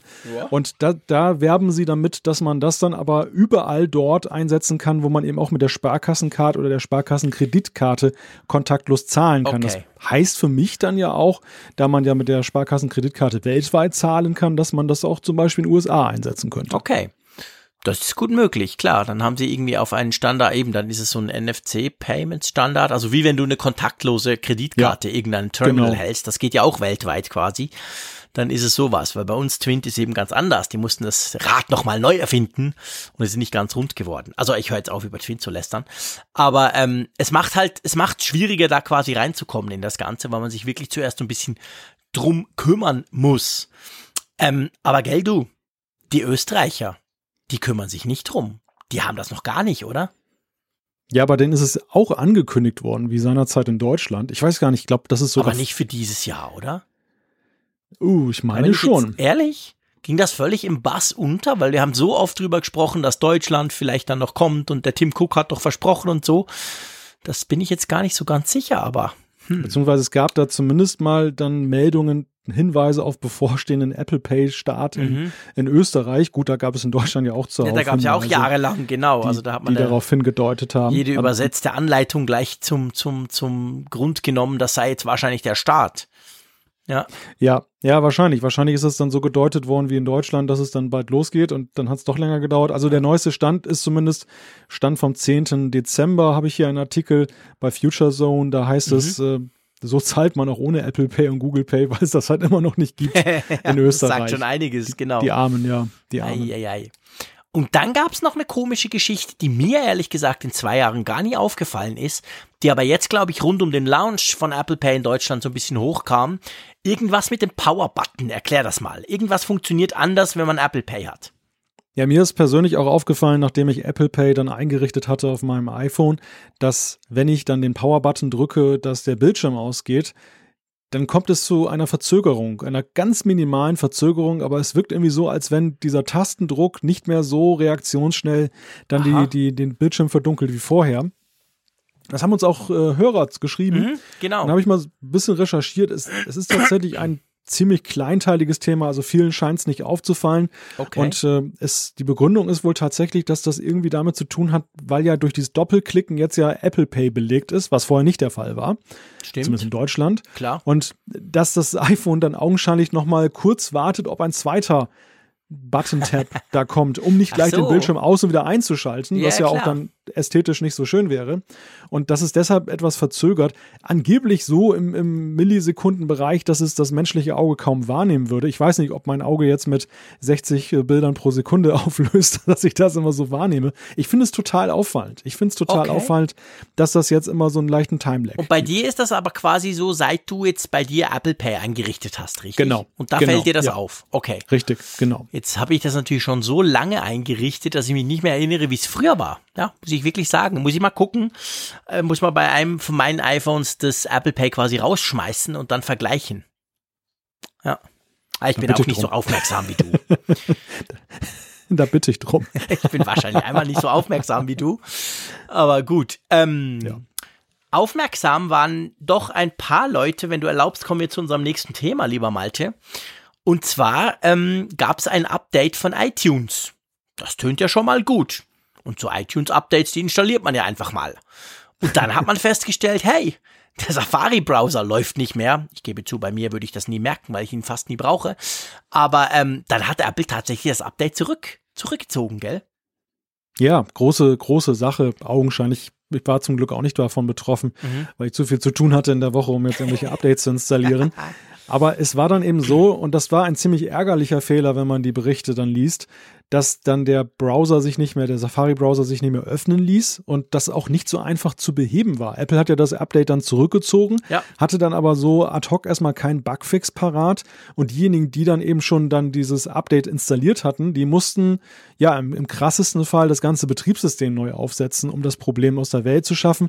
Mittlerweile gibt es da auch so einen Workaround, der aber nicht immer funktioniert, wie man liest, dass man mhm. dann einfach eine Datei aus einem Backup das man ja hoffentlich angelegt hat, wiederherstellt. Und zwar ist es ein Framework, also irgendeine Programmierschnittstelle für Mobile Devices und die augenscheinlich übergreifend funktioniert. Ja. Oder nicht funktioniert, besser gesagt. Ist, ja, also ne, ich meine, üble Sache. Da, da haust du dir ein iTunes-Update drauf und denkst, ja, iTunes, ja, muss man updaten, läuft sowieso nie rund. Und dann ähm, quasi ähm, läuft dein Safari-Browser nicht mehr. Das ist schon, da könnten wir jetzt wieder ein bisschen drüber lamentieren, aber ich glaube, das sparen wir uns dann auf für den Jahresrückblick, wie es so um Apples Update-Qualitäten steht, oder? Das kann man sicherlich vermuten. Also es interessant ist ja, welche Wechselwirkung da entsteht ja, zwischen genau. zwei Apps, die ich jetzt so nicht vermutet hätte. Also dass Safari jetzt dann kollabiert, wenn bei iTunes ein Update eingespielt wird. Da muss man erstmal drauf kommen. Da muss man in der Tat erstmal drauf kommen, genau. Und wenn dann noch so ein Mobile Devices Framework dafür verantwortlich ist, dann frage ich mich ja erst recht, welche Funktion hat das eigentlich, ja. dass es jetzt dann so lähmt. Das ja. ist schon ja, interessante Geschichte. Das ist ja. sehr merkwürdig, ja, definitiv. Also das ist ganz eine komische Geschichte. Aber gut, also ich, wir hoffen natürlich, ihr seid nicht betroffen. Sonst guck mal, wir haben einen Link in den Show Notes und da ist auch so ein bisschen beschrieben, was man machen könnte, wenn man betroffen wäre. Aber ja, auf jeden Fall dumme Sache. Viel spannender, sage ich jetzt mal, finde ich ja das nächste Thema. Und zwar geht's da um richtig viel Geld. Wir haben ja vorhin bei Apple Pay um Geld gesprochen. Wir sprechen jetzt wieder um Ge über Geld. Und zwar geht's um ähm, In-App-Umsatzbringer, also quasi die, die am meisten Kohle erwirtschaften mit In-App-Käufen. Und das ist schon eine interessante Liste, die da, die da diese Woche bekannt wurde, oder? Das ist eine sehr interessante Liste. Natürlich muss man solche Zahlen immer mit Vorsicht genießen, weil sie ja nicht von Apple selbst kommen, mhm. sondern eben dann von Analysten oder Firmen erhoben werden, deren Methoden wir jetzt nicht genau kennen. Ja. Also da wird es irgendwelche Nachfragen vielleicht geben, irgendwelche statistischen Erhebungen, Hochrechnungen. Da, all das ist immer mit Vorsicht zu genießen, muss man dazu sagen. Dennoch ging das, geisterte das durchs Netz und wir sprechen einfach mal drüber. Es ist insofern interessant, in-App-Käufe sind ja mittlerweile ein ganz großes Ding bei mhm. der ganzen App Store-Geschichte. Es ist ja so, dass ja die Nutzer, weil sie so die, die kostenlosen Apps lieben oder die 99-Cent-Apps, nicht unbedingt dann so zahlungsfreudig sind, aber es hat sich dann ja ein großer Geschäftsbereich eben entwickelt, dass man eben In-App-Purchases macht, dass man also in der App dann ja, Module nachlädt, was abonniert mhm. und so. Das ist ja, das, ja, auch ohne dass Apple das genau sagt, aber das ist sicherlich einer der größten Umsatzbringer im Apple, im App Store Definitiv. mittlerweile. Ja. Und, und alle fragen sich ja immer, ja, wer verdient denn da jetzt am meisten? Das, Apple selber erweckt genau. ja immer den Eindruck, als wenn es vor allem die Entwickler sind, die davon profitieren. Das ist ja immer etwas PR in Sache, es lohnt sich zu programmieren, macht schöne Apps, ja. da könnt ihr viel verdienen. Und die Liste, muss ich dir sagen, die räumt ja so ein bisschen auf mit, diesem, mit dieser Programmierfabel. Ähm, warum? Also, du meinst einfach, weil, weil so viel Kohle bei Apple bleibt. Ja, nein, das gar nicht mal. Also Apple kassiert ja einerseits einen gewissen Prozentsatz der In-App-Käufe dafür, dass sie die Plattform bereitstellen. Das ist ja nicht überraschend. Nein, was für mich interessant ist, ist, es sind ja jetzt nicht irgendwelche Spiele in erster Linie oder Apps, wo dann, dann die, das, das so ein Premium-Ding dazu gekauft wird, sondern den großen Umsatz machen ja eigentlich Dienste, die alternativ ja auch dann auch andere Zahlungsmethoden anbieten, also dass du gar nicht über In-App-Purchase gehen musst. Also allen voran ist dann Netflix mit 790 Millionen US-Dollar. Dann haben wir weitere Videodienste. Witzigerweise Tinder auf äh, der, dieser, dieser Dating-Dienst mit 462 Millionen US-Dollar. Und äh, so geht die Liste ja weiter. YouTube, ja. Pandora, Hulu. Ja, es ist schon krass. Was man sagen muss bei dieser Liste, die wurde, die wurde ja ähm, spezifisch auch gemacht für Business Insider, ähm, wurde das untersucht, was ja da drin fehlt. Und das sieht man ganz klar, da sind ja keine Games drin. Weil man muss ja wissen, bei diesen ganzen, äh, wie heißen sie, ähm, Clash of Clans und all diesen Spielen, da ist es ja noch viel krasser. Also da wissen wir ja ganz offiziell vom Geschäftsbericht zum Beispiel von denen, die Clash of Clans machen, das sind fünf Millionen pro Tag die da so reinkommen. Also das sind ja, das, das sind ja Größenordnungen, die zum Teil völlig crazy sind. In dieser Liste hier, da fehlen tatsächlich alle Games. Ich nehme mal an, das war extra so, weil es kann eigentlich fast nicht sein. Da müssten so ein paar von diesen ganz, ganz großen Topsellern, von diesen Gratis-Games, wo man aber natürlich dann irgendwelches Zeugs kaufen kann, müssten ja da drin sein, oder? Ja, das geht nicht so richtig hier draus hervor. Mhm nach welchem, wie gesagt, die Methoden sind halt immer etwas fragwürdig, deshalb auch mit Vorsicht zu genießen. Aber es zeigt halt, dass dann doch letzten Endes dann Anwendungen und Dienste da dominieren, die jetzt originär jetzt nicht irgendwie was speziell mit iOS-Apps Ja, und das ist eigentlich das Spannende. Ich meine, Netflix, ja. netflix.com oder .de oder .ch im Browser einzugeben, seine Kreditkarte zu hinterlegen und loszulegen, das ist ja jetzt nicht wahnsinnig Rocket Science. Ist ja nicht so super kompliziert. Aber sehr viele Leute machen das eben über den App Store, also direkt in der App drin quasi. Dann geht ja ein Drittel an Apple. Ich weiß, glaube ich, bei Netflix ist es so, dass der Preis der gleiche ist. Also mit anderen Worten, Netflix verdient weniger dran, wenn du dein Abo innerhalb der Netflix-App bei auf dem iPhone abschließt, als wenn du es zum Beispiel über die Webseite machst. Bei vielen anderen ist es aber ja so, dass es teurer ist. Also bei vielen anderen ist es ja so, die schlagen genau die 30 Prozent, die quasi Apple ja behält, schlagen die drauf. Also dann ist dann so ein Abo, Spotify zum Beispiel ist so, da ist dann das Abo von Spotify kostet dann eben entsprechend 30 Prozent mehr, wenn ich es innerhalb der App, also über den App Store quasi mache, als wenn ich es außerhalb via Browser machen würde. Ja, aber ich meine, am Ende ist es halt dann einfach auch der Komfort. Dass, dass man eben nicht dann irgendwie erstmal über eine Website gehen muss, muss möglicherweise seinen Computer anschmeißen, sondern gerade diese Videodienste werden ja dann eben auch auf der Couch genutzt. Man sitzt da mit seinem iPad, vielleicht iPhone, vielleicht, vielleicht sitzt man auch irgendwo im Zug oder ist mhm. unterwegs und will dann was gucken. Und dann will man das halt abonnieren, ja, und dann geht man den Weg des geringsten Widerstandes, ist dann halt eben diese In-App-Geschichte nach dem Motto, willst du jetzt abonnieren und ja, klar. ist man drin. Es ist natürlich praktisch und auch gelöst. Man ist ja genau mit einem Klick. Ja. Man muss auch keine Kreditkarte hinterlegen, weil es nimmt ja über den App Store, du hast ja beim App Store irgendeine Zahlungsart, sei es über dein Mobilfunk-Abo oder was auch immer oder mit Kreditkarte hinterlegt. Also es ist sehr praktisch. Und ich finde, weißt du, wie ich es immer mache? Das finde ich eigentlich noch einen coolen Tipp. Ich mache es bei mir so, klar habe ich bei meinem App Store Account eine Kreditkarte hinterlegt, aber ich kaufe mir immer diese iTunes-Karten, weil da gibt's ja immer wieder Aktionen. Also bei uns in der Schweiz oder aber vor allem auch in Deutschland, ich sehe das immer wieder auf Twitter oder bei den Tech-Blogs, die drüber schreiben, da gibt's ja immer mal wieder 15, 20, manchmal sogar 30 Prozent Aktionen auf iTunes-Karten. Und diese iTunes-Karten, die kann man ja dann brauchen, da gibst du den Code dann quasi ein oder fotografierst das Ding ab und dann hast du ja dieses Guthaben auf deinem App Account quasi drauf, auf deinem Apple Account drauf. Das kann man ja brauchen für iTunes Filme, für Musik, für Bücher oder eben auch für Apps. Und da wird natürlich, wenn du, also ich habe zum Beispiel mein Guthaben im Schnitt immer 20% günstiger und spare damit bares Geld, egal ob ich Apps kaufe oder eben ob ich innerhalb einer App dann irgend so ein Abo löse. Schlau bist du. Ja, ich der Schweizer, viel schlau. Nee, ich mache das wirklich immer. Also das sind manchmal ein ja. paar hundert Franken, die ich mir dann einfach zusammenkaufe, wenn es wieder so eine Aktion gibt, weil ich genau weiß, dass ich übers Jahr gesehen relativ viel Geld im App Store für irgendwelche Dinge, auch ihr wisst, ich kaufe auch ab und zu iTunes-Filme, die dann meine Kids wieder gucken können und die wollen es dann immer 300 Mal gucken, dann tue ich es nicht mieten, sondern ich kaufe halt die Filme. Und so bin ich eigentlich dann immer günstiger unterwegs. Musst halt gucken, es hm. sind so bei uns im Schnitt, bei uns in der Schweiz, ich weiß nicht, wie es in Deutschland ist, sind so im Schnitt, ich würde mal sagen, drei bis maximal viermal pro Jahr ist es wo es solche Aktionen gibt. Also es ist nicht, nicht so, dass das ständig der mhm. Fall ist. Und da musst du halt kurz mal zuschlagen und dann investiere ich da immer ein bisschen. Aber ich finde das eine super Sache. Also ich glaube, gefühlt finden diese Aktionen hier in Deutschland häufiger statt, okay, allerdings sogar. meistens cool. bei sehr unterschiedlichen Geschäften. Ah, okay. Das heißt, du musst dann schon gucken, gibt es so etwas in deiner Nähe mhm. oder Ähm, du musst generell gucken, wo gibt es das gerade. Also musst dann schon die Augen aufhaben. Ja. Aber es gibt halt auch Blogs, wie zum Beispiel Flo's Weblog, der da sehr akribisch immer drüber berichtet. Da sehe ich das dann meistens, Ja, genau. dass es da gerade wieder irgend so eine Rabattaktion gibt. Und du hast natürlich recht. Also ich meinte das gerade einerseits scherzhaft, auf der anderen Seite ist es natürlich richtig, wenn man eben Apple Hardcore-Nutzer ist, jetzt App Store oder sonst wie, dann kann man da eine ganze Menge Geld sparen, was Ja. man sonst eben dann nur an Rabatten kriegt, zum Beispiel zu Feiertagen. Da sind ja manchmal auch Apps dann günstiger. Genau, genau. Dann kann man es sogar noch kombinieren. Man kann ja eben die Karte 20% günstiger kaufen und vielleicht gibt es die App auch noch ein bisschen günstiger. Ja. Da lässt sich schon eine ganze Menge Ja. Geld rausholen. Aber um nochmal zum Gedanken zurückzukommen, was du vorhin sagtest mit, man muss nicht die Kreditkarte äh, dann rausholen und so, das ist sicherlich das eine. Das andere ist, man sieht es ja eben auch so, diese Single-Sign-On-Geschichten, auch die soziale Netzwerke anbieten. Google und Facebook bieten Mhm. Ja. ja, auch diese Login-Sachen an. Die erfreuen sich halt deshalb auch großer Beliebtheit, weil sie so komfortabel und einfach sind. Also Ja, man hat sein, man hat sein einen Login, man hat sein, sein Passwort da von iTunes, das man universell einsetzen kann. Und das macht die ganze Sache natürlich dann deutlich bequemer. Ja.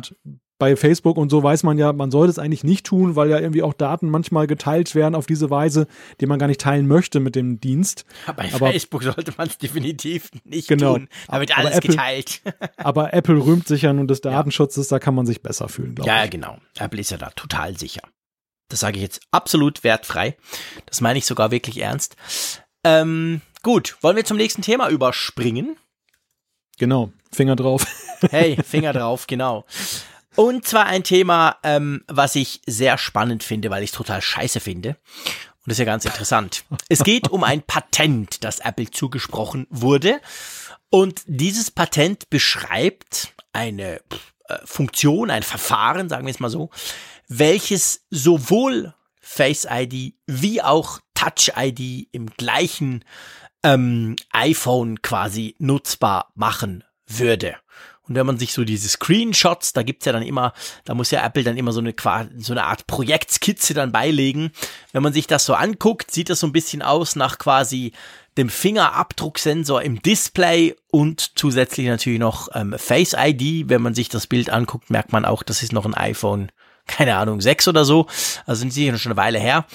Aber das hat natürlich sofort wieder die ganzen ähm, Spekulationen hochkochen lassen. Ah, guck, Apple bringt in irgendeiner Form Touch ID trotzdem wieder zurück. Und bevor ich was dazu sage, erteile ich dir mal das Wort. Ja, ich frage mich gerade, warum du das. Findest du das jetzt die, die, die Interpretation so blöd des Themas oder findest du die Idee an sich blöd? Nein, also es ist ganz einfach. Ich meine, ich, ich erkläre dann gleich mal die Idee, die gibt's ja schon bei anderen. Ich habe hier gerade vor mir ein Huawei Mate 20 Pro, das genau das ja macht. Das hat eine Face ID ähnliche Gesichtserkennung, also eine richtig gute und hat so einen In-Screen Fingerabdrucksensor, wo du einfach auf den Bildschirm draufdrücken kannst an einer bestimmten Stelle. Nee, bei mir ist es tatsächlich so und das ist so ein bisschen emotional. Ich ja, ich, ich habe es glaube ich auch schon gesagt, aber ich verstehe nicht, warum so viele Leute dieser Touch-ID Scheiße, ich sag's mal ganz böse, nachtrauern. Ich finde Face ID so millionenmal besser. Es ist so viel, viel praktischer als das Face ID, was die halbe, äh, als das Touch ID, also mit dem Fingerzeug, was die halbe Zeit nicht ging bei mir. Also für mich ist das so ein Quantensprung gewesen, dass ich nie wieder diesen blöden Fingerabdrucksensor zurückhaben möchte.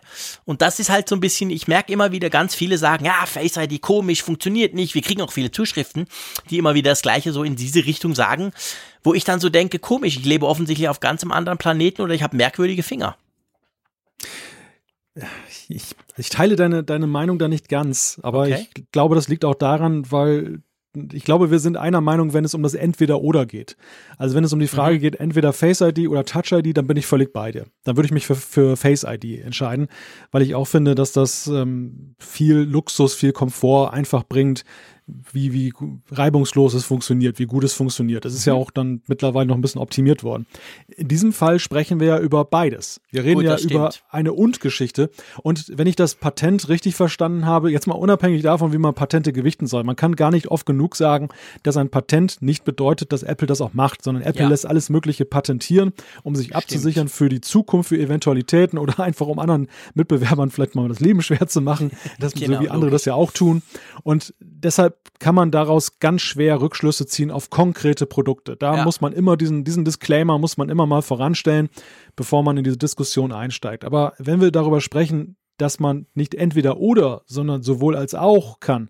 Mhm. Ich sehe da keinen Nachteil drin. Also ganz im Gegenteil. Ich, denn es gibt tatsächlich die wenigen, aber doch durchaus triftigen Szenarien, wo Face ID nicht so toll funktioniert. Das ist in Gegenlichtsituationen manchmal, wenn man eben draußen in der Sonne unterwegs ist. Gut, das ist im Winter momentan nicht so häufig der Fall, aber mhm. ich habe es im Sommer durchaus das ein oder andere Mal erlebt, dass dann Face ID etwas Probleme hatte. Ja. Das zweite ist, wenn man sein Smartphone, sein iPhone in einer ja, Haltevorrichtung im, im, Auto, so einer Konsole hat und man nicht unbedingt in der Blickrichtung des iPhones ist, wenn man es aufschließt. Es, ich, ich fand es schon während der Fahrt einfacher, das iPhone aufzuschließen, dann einfach durch Finger auflegen. Ich musste nicht hingucken. Das war ja, auch schon ein Vorteil. Und natürlich kann man sagen, ach Gott, das ist ein, das ist ein Randproblem, eigentlich sollst du es während der Fahrt sowieso nicht bedienen und so. Alles ja, richtig, aber es kann gut. ja auch auf dem Tisch liegen zum Beispiel. Das ist etwas, ja. was uns viele Leute immer wieder schreiben, so im Meeting. Und du willst genau. es halt nicht in die Hand nehmen und quasi allen sagen, hey, ich guck mal auf mein Smartphone, sondern du willst halt Richtig. halt nur kurz den Finger drauflegen und mal einen kurzen Blick drauf werfen. Genau. Da, und das hat durchaus natürlich Szenarien, das stimmt. Nicht Richtig. nur im Auto. Und du hast ja auch gesagt, dass wir ja schon des Öfteren Zuschriften bekommen haben. Mir ging es auch wie dir, dass ich nie gedacht habe, nein, ich wünsche mir jetzt Touch ID deshalb zurück. Aber wenn ich jetzt die Option hätte, beides zu haben, für Apple wäre es eine tolle Sache, weil die Kritik an den einzelnen Verfahren würde sich völlig aufheben, weil du ja tatsächlich, wenn zum Beispiel Face ID jetzt gerade aus, aus irgendeinem Grunde streikt, du den Finger auflegen kannst. Ja. Und die Nutzer, ja, die Nutzer hätten auch nichts mehr zu meckern, weil sie ja sagen, dass sie sich aussuchen könnten, was sie machen, was ihnen gerade besser gefällt. Also wenn das realisierbar ist, und das ist ja die große Frage auch, mit welchem Aufwand ist das realisierbar? Hat das möglicherweise Nachteile auch in der Frage, wie dick wird das Gerät? Oder du hast ja irgendwann auch mal beschrieben von anderen Herstellern, die da entsprechende nicht so befriedigende Lösungen gefunden haben, dass das mit dem Fingerabdruckscanner doch nicht so doll funktioniert. Davon hängt das ja maßgeblich ab, ob das was taugt. Ja, das Problem ist halt, ist eigentlich relativ einfach. Ich meine, ich, ich muss sagen, ich gebe dir natürlich recht. Ihr seht, ich bin da ein bisschen emotional, aber das geht vor allem um Touch-ID, weil ich froh bin, bin ich die los. Aber es ist natürlich so, wenn ich die Wahl habe, beides zu haben, ich bin ich, bin ich ja der Erste, der sagt, ich will immer Optionen, macht halt beides, klar. Das haben wir auch bei Apps oder so immer wieder besprochen, wo ich sage, ja, da baut halt ein, dass ich es umstellen kann. Ähm, der Punkt, der, der, der da halt ist, und ich glaube, das ist wahrscheinlich unter Umständen auch das Problem. Und ich meine, man, Apple hat ja schon, zumindest durch die Blume, letztes Jahr schon gesagt, hey, die Zukunft ist Face ID und nicht Touch ID. Äh, das Problem, es gibt jetzt diese, diese In-Display-Fingerabdrucksensoren. Die gibt's jetzt ganz neu beim OnePlus 6T und eben beim Huawei P20 Pro, noch bei ein paar anderen Smartphones. Das kommt jetzt so langsam in der Masse an. Das Problem ist halt, die Dinger funktionieren ungefähr so wie die allererste Touch-ID.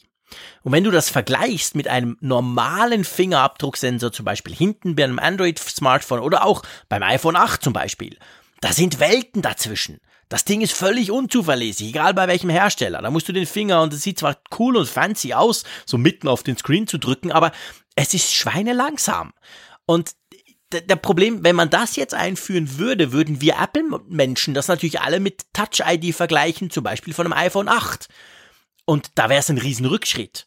Außer jetzt natürlich, Apple wartet so lange, bis diese Technik, oder sie machen es selber besser, halt, ich sage mal, gleich schnell ist, wie es früher war, wo wir noch diesen mhm. physischen Knopf hatten quasi. Genau. Also im Moment ist das Ganze, ich sag's ganz ehrlich, noch ziemlicher Mist. Sieht zwar also fancy da, aus, wenn du es jemandem ja. zeigst, ist er schwer beeindruckt, aber es ist viel zu langsam. Wenn, wenn da etwas dran ist, dass das so ist, dann denke ich genau das, was du jetzt, jetzt gerade gesagt hast. Dass Apple einfach gesehen hat, die Technologie war zu dem Zeitpunkt, als sie Face ID einführten, einfach nicht bereit. Ja. Das wäre unbefriedigend und kritikwürdig gewesen. Aber dass sie sich das vielleicht als Option bereithalten, ich könnte es mir vorstellen. Du hast zwar gesagt, es stimmt, Apple hat ja ganz klar gesagt damals, als die Debatte kam, öh, wir wollen unser Touch-ID zurückhaben, haben sie gesagt, nein, Touch-ID hat keine Zukunft. Ja.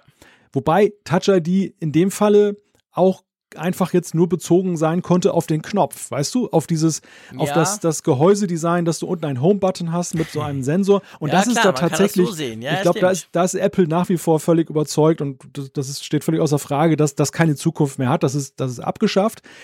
Sie, sie halten sich das, das Türchen Touch ID aber ja kurioserweise auf, nämlich beim Mac. Und darüber haben wir auch gesprochen, über diese Kuriosität, dass du jetzt dann zwei biometrische Verfahren hast. Das eine wird jetzt dann mit starker Zeitverzögerung auf ein Desktop oder auf dem, auf dem Mobilcomputer da eingeführt. Mhm. Und auf der anderen Seite hast du bei den Smartphones und beim iPad jetzt dann diesen, diesen Turnaround, dass sie jetzt auf Face ID gehen.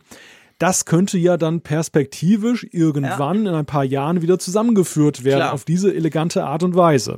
Andererseits frage ich mich, ich bin absolut bei dir. Das ist eine völlig äh, in meinen Augen sinnvolle Argumentation, die du da machst.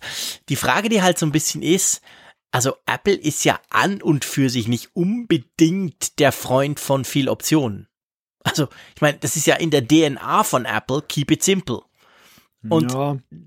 ich frage mich, ob sie das wirklich machen oder ob sie nicht sagen, hey Freunde, Face ID ist perfekt. Puh, Punkt. Weißt du? Da, da erinnere ich aber an, an, letzte Woche war das, glaube ich, als wir darüber gesprochen oder vorletzte Woche über das MacBook Air und die Frage, dass du gleichermaßen per Apple Watch aufschließen kannst, als auch per Touch-ID und als dritte Option noch ein Passwort eingeben kannst. Gut, der Mac ist vielleicht eine Welt für sich, das kann man jetzt nicht so unbedingt vergleichen mit dem iPhone, wo, glaube ich, der Einfachheitsfaktor noch stärker gelebt wird als auf dem Mac. Also da mhm. ist es vielleicht tatsächlich so, dass Apple, so wie du sagst, ähm, gar nicht unbedingt drei Optionen anbieten möchte. Aber es, es gibt da durchaus, es ist kein, wäre kein Präzedenzfall. Es gibt eben weißt da du, ja diese Aufsplittung auch beim Mac. Ja, schon, aber weißt du, ich meine, wir dürfen ja, wir dürfen ja nie vergessen, gerade auch beim iPhone.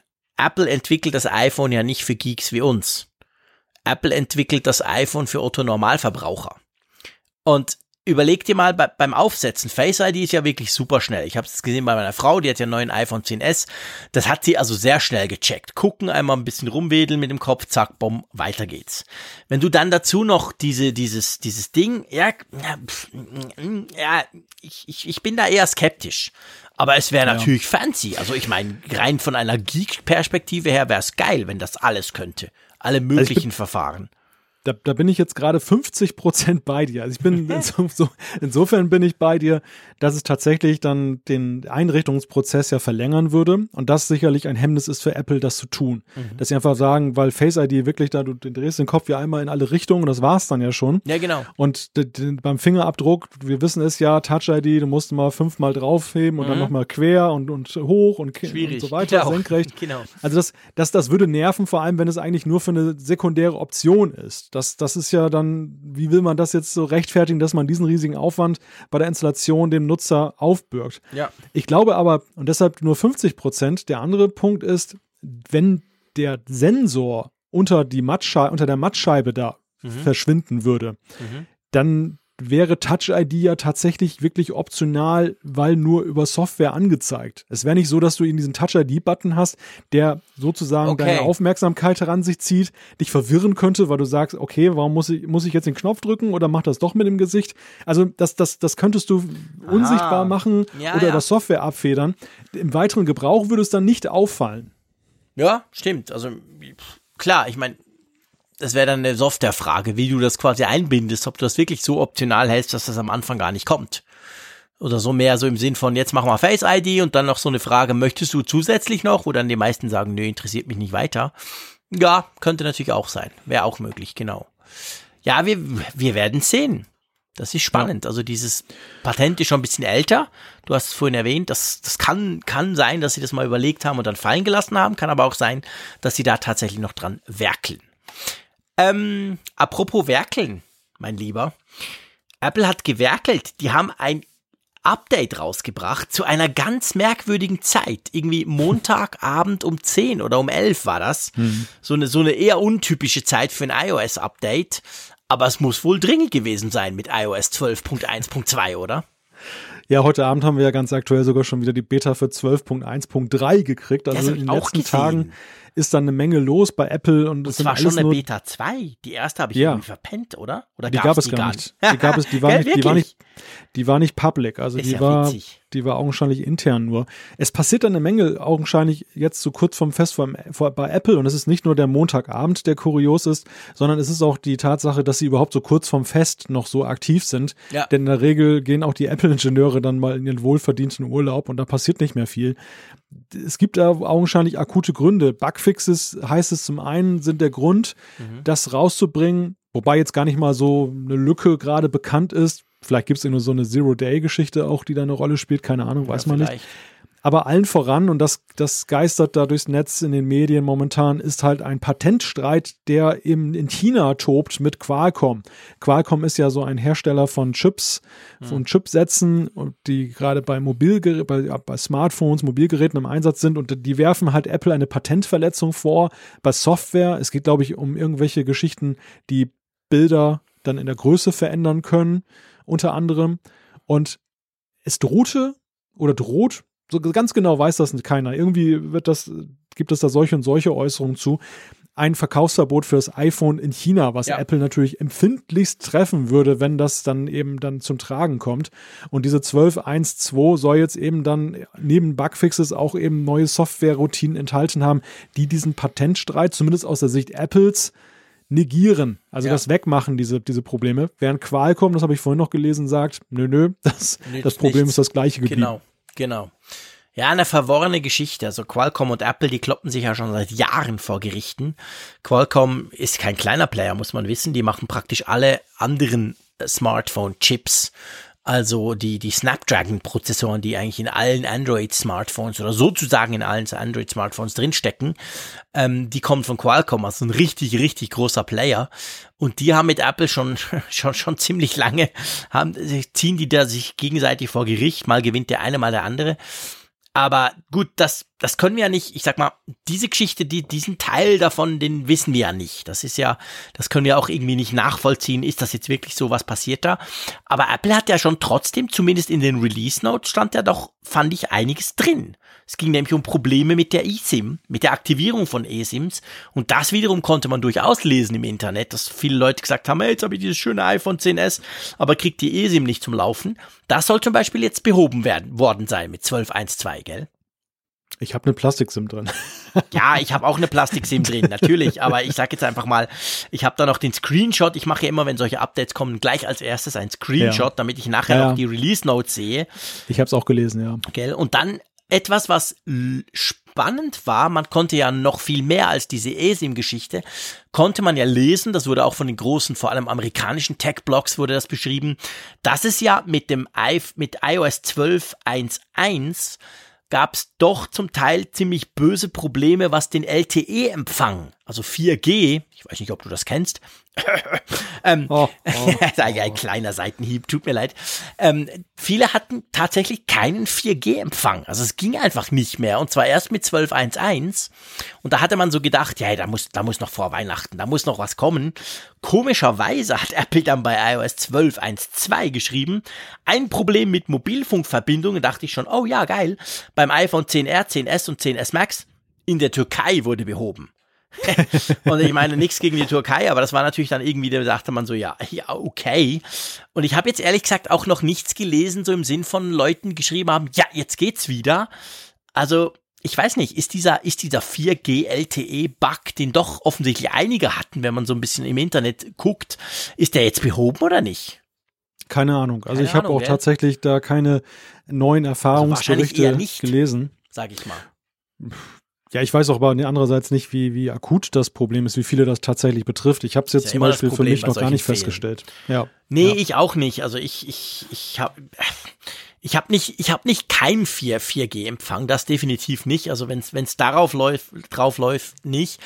Ich stelle schon fest, ich habe das schon in einer der vor, vor, schon vor einigen Folgen mal gesagt, im Unterschied zur anfänglichen Euphorie, wo ich sagen musste, hey, läuft super, perfekt, alles, die neuen iPhones, habe ich schon so ein bisschen das Gefühl, mein iPhone 10s Max, dass das auf der Strecke zwischen Bern und Zürich, und das ist so meine Teststrecke halt, weil ich die pendle quasi, habe ich manchmal schon das Gefühl, ich habe weniger guten Empfang, als ich das früher hatte. Und daran zumindest hat sich im Moment nichts geändert.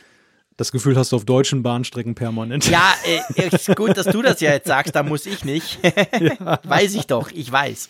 Aber ich sag mal, wir in der Schweiz, wir sind da ein bisschen verwöhnt hm. und wir haben normalerweise perfekten Empfang und können zwischen Bern und Zürich zum Beispiel problemlos durchtelefonieren, eine Stunde lang bei 200 kmh. Und jetzt mit meinem neuen, also so neu ist es nicht mehr, aber mein iPhone 10s Max, da stelle ich einfach fest, bin ich zwischendurch dann tatsächlich mal blockiert oder offline oder ihr wisst ja, ich höre ja immer Radio per Streaming und da merkt man es natürlich dann, wenn der Buffer mal leer ist, dann plötzlich ist der Radiosender weg und dann muss er wieder nachladen und solche Geschichten passieren mir gefühlt, ich kann das jetzt nicht mit Zahlen unterlegen, aber gefühlt passiert mir das häufiger und das ist mit iOS 12.1.2 auf jeden Fall nicht behoben. Also warten wir mal auf iOS 12.1.3. Meinst du, das kommt noch vor Weihnachten? Kann fast nicht sein, oder? Ganz schwer zu sagen. Also den normalen Rhythmen folgend nein, nein. ganz klar nein. Aber so wie die das gerade pushen, wer weiß, wer weiß. Ja. Also vielleicht hauen die das echt noch am 21. schnell raus. Ja, das ist ja immer die Frage, wie, wie akut ist das oder was steckt da drin? Das, klar gibt es Hinweise, aber es gibt eben nichts Handfestes. Ja, genau. Gut, dann kommen wir zu einer, ähm, ja, ich sage mal, zu einer kleinen ähm, lustigen Geschichte, wobei Apple die wahrscheinlich überhaupt nicht lustig findet. Und zwar ist es ja ein Problem, wir müssen die Geschichte ein bisschen von hinten aufrollen, sage ich mal. Man kommt, es gibt ja immer wieder diese ja, ich will, ich will das Wort Skandal nicht in den Hand, in den Mund nehmen, weil so wichtig ist es nicht. Aber wir, wir, wir erleben das immer wieder. Samsung zum Beispiel, ich glaube, es war Samsung Indien, schreibt über ihr geiles, tolles Note 9 Samsung einen Tweet, einen Werbetweet quasi und den schicken sie von dem iPhone ab. Und es ist so, dass bis vor kurzem konnte man ja nur in den Third-Party Twitter-Clients konnte man gucken, mit was wurde es denn geschrieben. Aber seit kurzem, das sind ungefähr seit drei Wochen, hat die offizielle Android Twitter App hat diese Funktion auch. Wenn du da einen Tweet, Tweet anklickst, dann siehst du immer unten rechts, mit was wurde das geschrieben. Wurde das mit dem Twitter Web Client oder mit Twitter for Android oder mit was auch immer. Ja, und da gab's jetzt, finde ich, eine recht lustige Geschichte. Willst du sie erzählen? Oder soll ja. ich sie erzählen? Ja, man muss vielleicht noch erzählen, das ist ja eigentlich eine Replik auf etwas. Der, der ja. NK BHD, der hatte vor einiger Zeit festgestellt, dass das Samsung da einen Galaxy genau. Twitter-Account hatte. Genau, diesen dann, Fall hat er quasi öffentlich richtig, gemacht. Wo, wo dann mit dem iPhone gepostet wurde, was natürlich sehr, sehr ärgerlich ist aus PR-Gründen, wenn man gerade ein Galaxy-Smartphone ja, bewirbt und dann ein iPhone nutzt. Es stellte sich heraus, es war wohl irgendwie eine PR-Agentur, die da im, im Auftrag von Samsung arbeitete. Trotzdem hat Samsung extrem hart durchgegriffen, mhm. weil es kam irgendwie noch später raus, der zum Beispiel der, der Social-Media-Analyst aus Deutschland, der Luca Hammer, der hat dann noch dann nachgewiesen, dass mehrere hundert Male das auch passiert ist. Ja. Das war nicht jetzt nicht so durch Zufall, weil gerade ein Mitarbeiter dann ein iPhone zur Hand hatte, sondern irgendwie war da wohl eine gewisse Serie. Und Samsung hat den Account gekillt. Die mhm. haben den einfach weggehauen. Nicht ja. nur die Tweets, sondern komplett weg. Was sehr konsequent ist und ja, irgendwie dann aber auch wieder für Gelächter sorgte, dass sie so hart reagiert haben auf eine meines Erachtens Lappalie. Mhm. Und undenkbar ist jetzt auch entdeckt worden, dass bei einem Apple Music Twitter-Account von, von Apple. Bei dem da, Apple Music Twitter-Account. Bei dem Apple Music Twitter-Account. also, genau, da wurde dann mit Twitter für Android gepostet. genau. Und jetzt kann man natürlich sagen, ja, hey Freunde, entspannt euch, aber wir alle wissen, Apple ist nicht entspannt, gerade nicht bei solchen Sachen, vor allem nicht beim Account mit 9,4 Millionen Followern. Also, das ist natürlich schon eine große Sache, wenn da einer was schreibt und das Ganze ist eben mit Twitter for Android, was man eben inzwischen sehr öffentlich sieht. Das war, wie gesagt, vorher musstest du ein bisschen wissen, wie, und musstest einen Third-Party-Client haben, den haben ja die meisten nicht. Aber jetzt kannst du es halt wirklich in der Twitter-App selber gucken.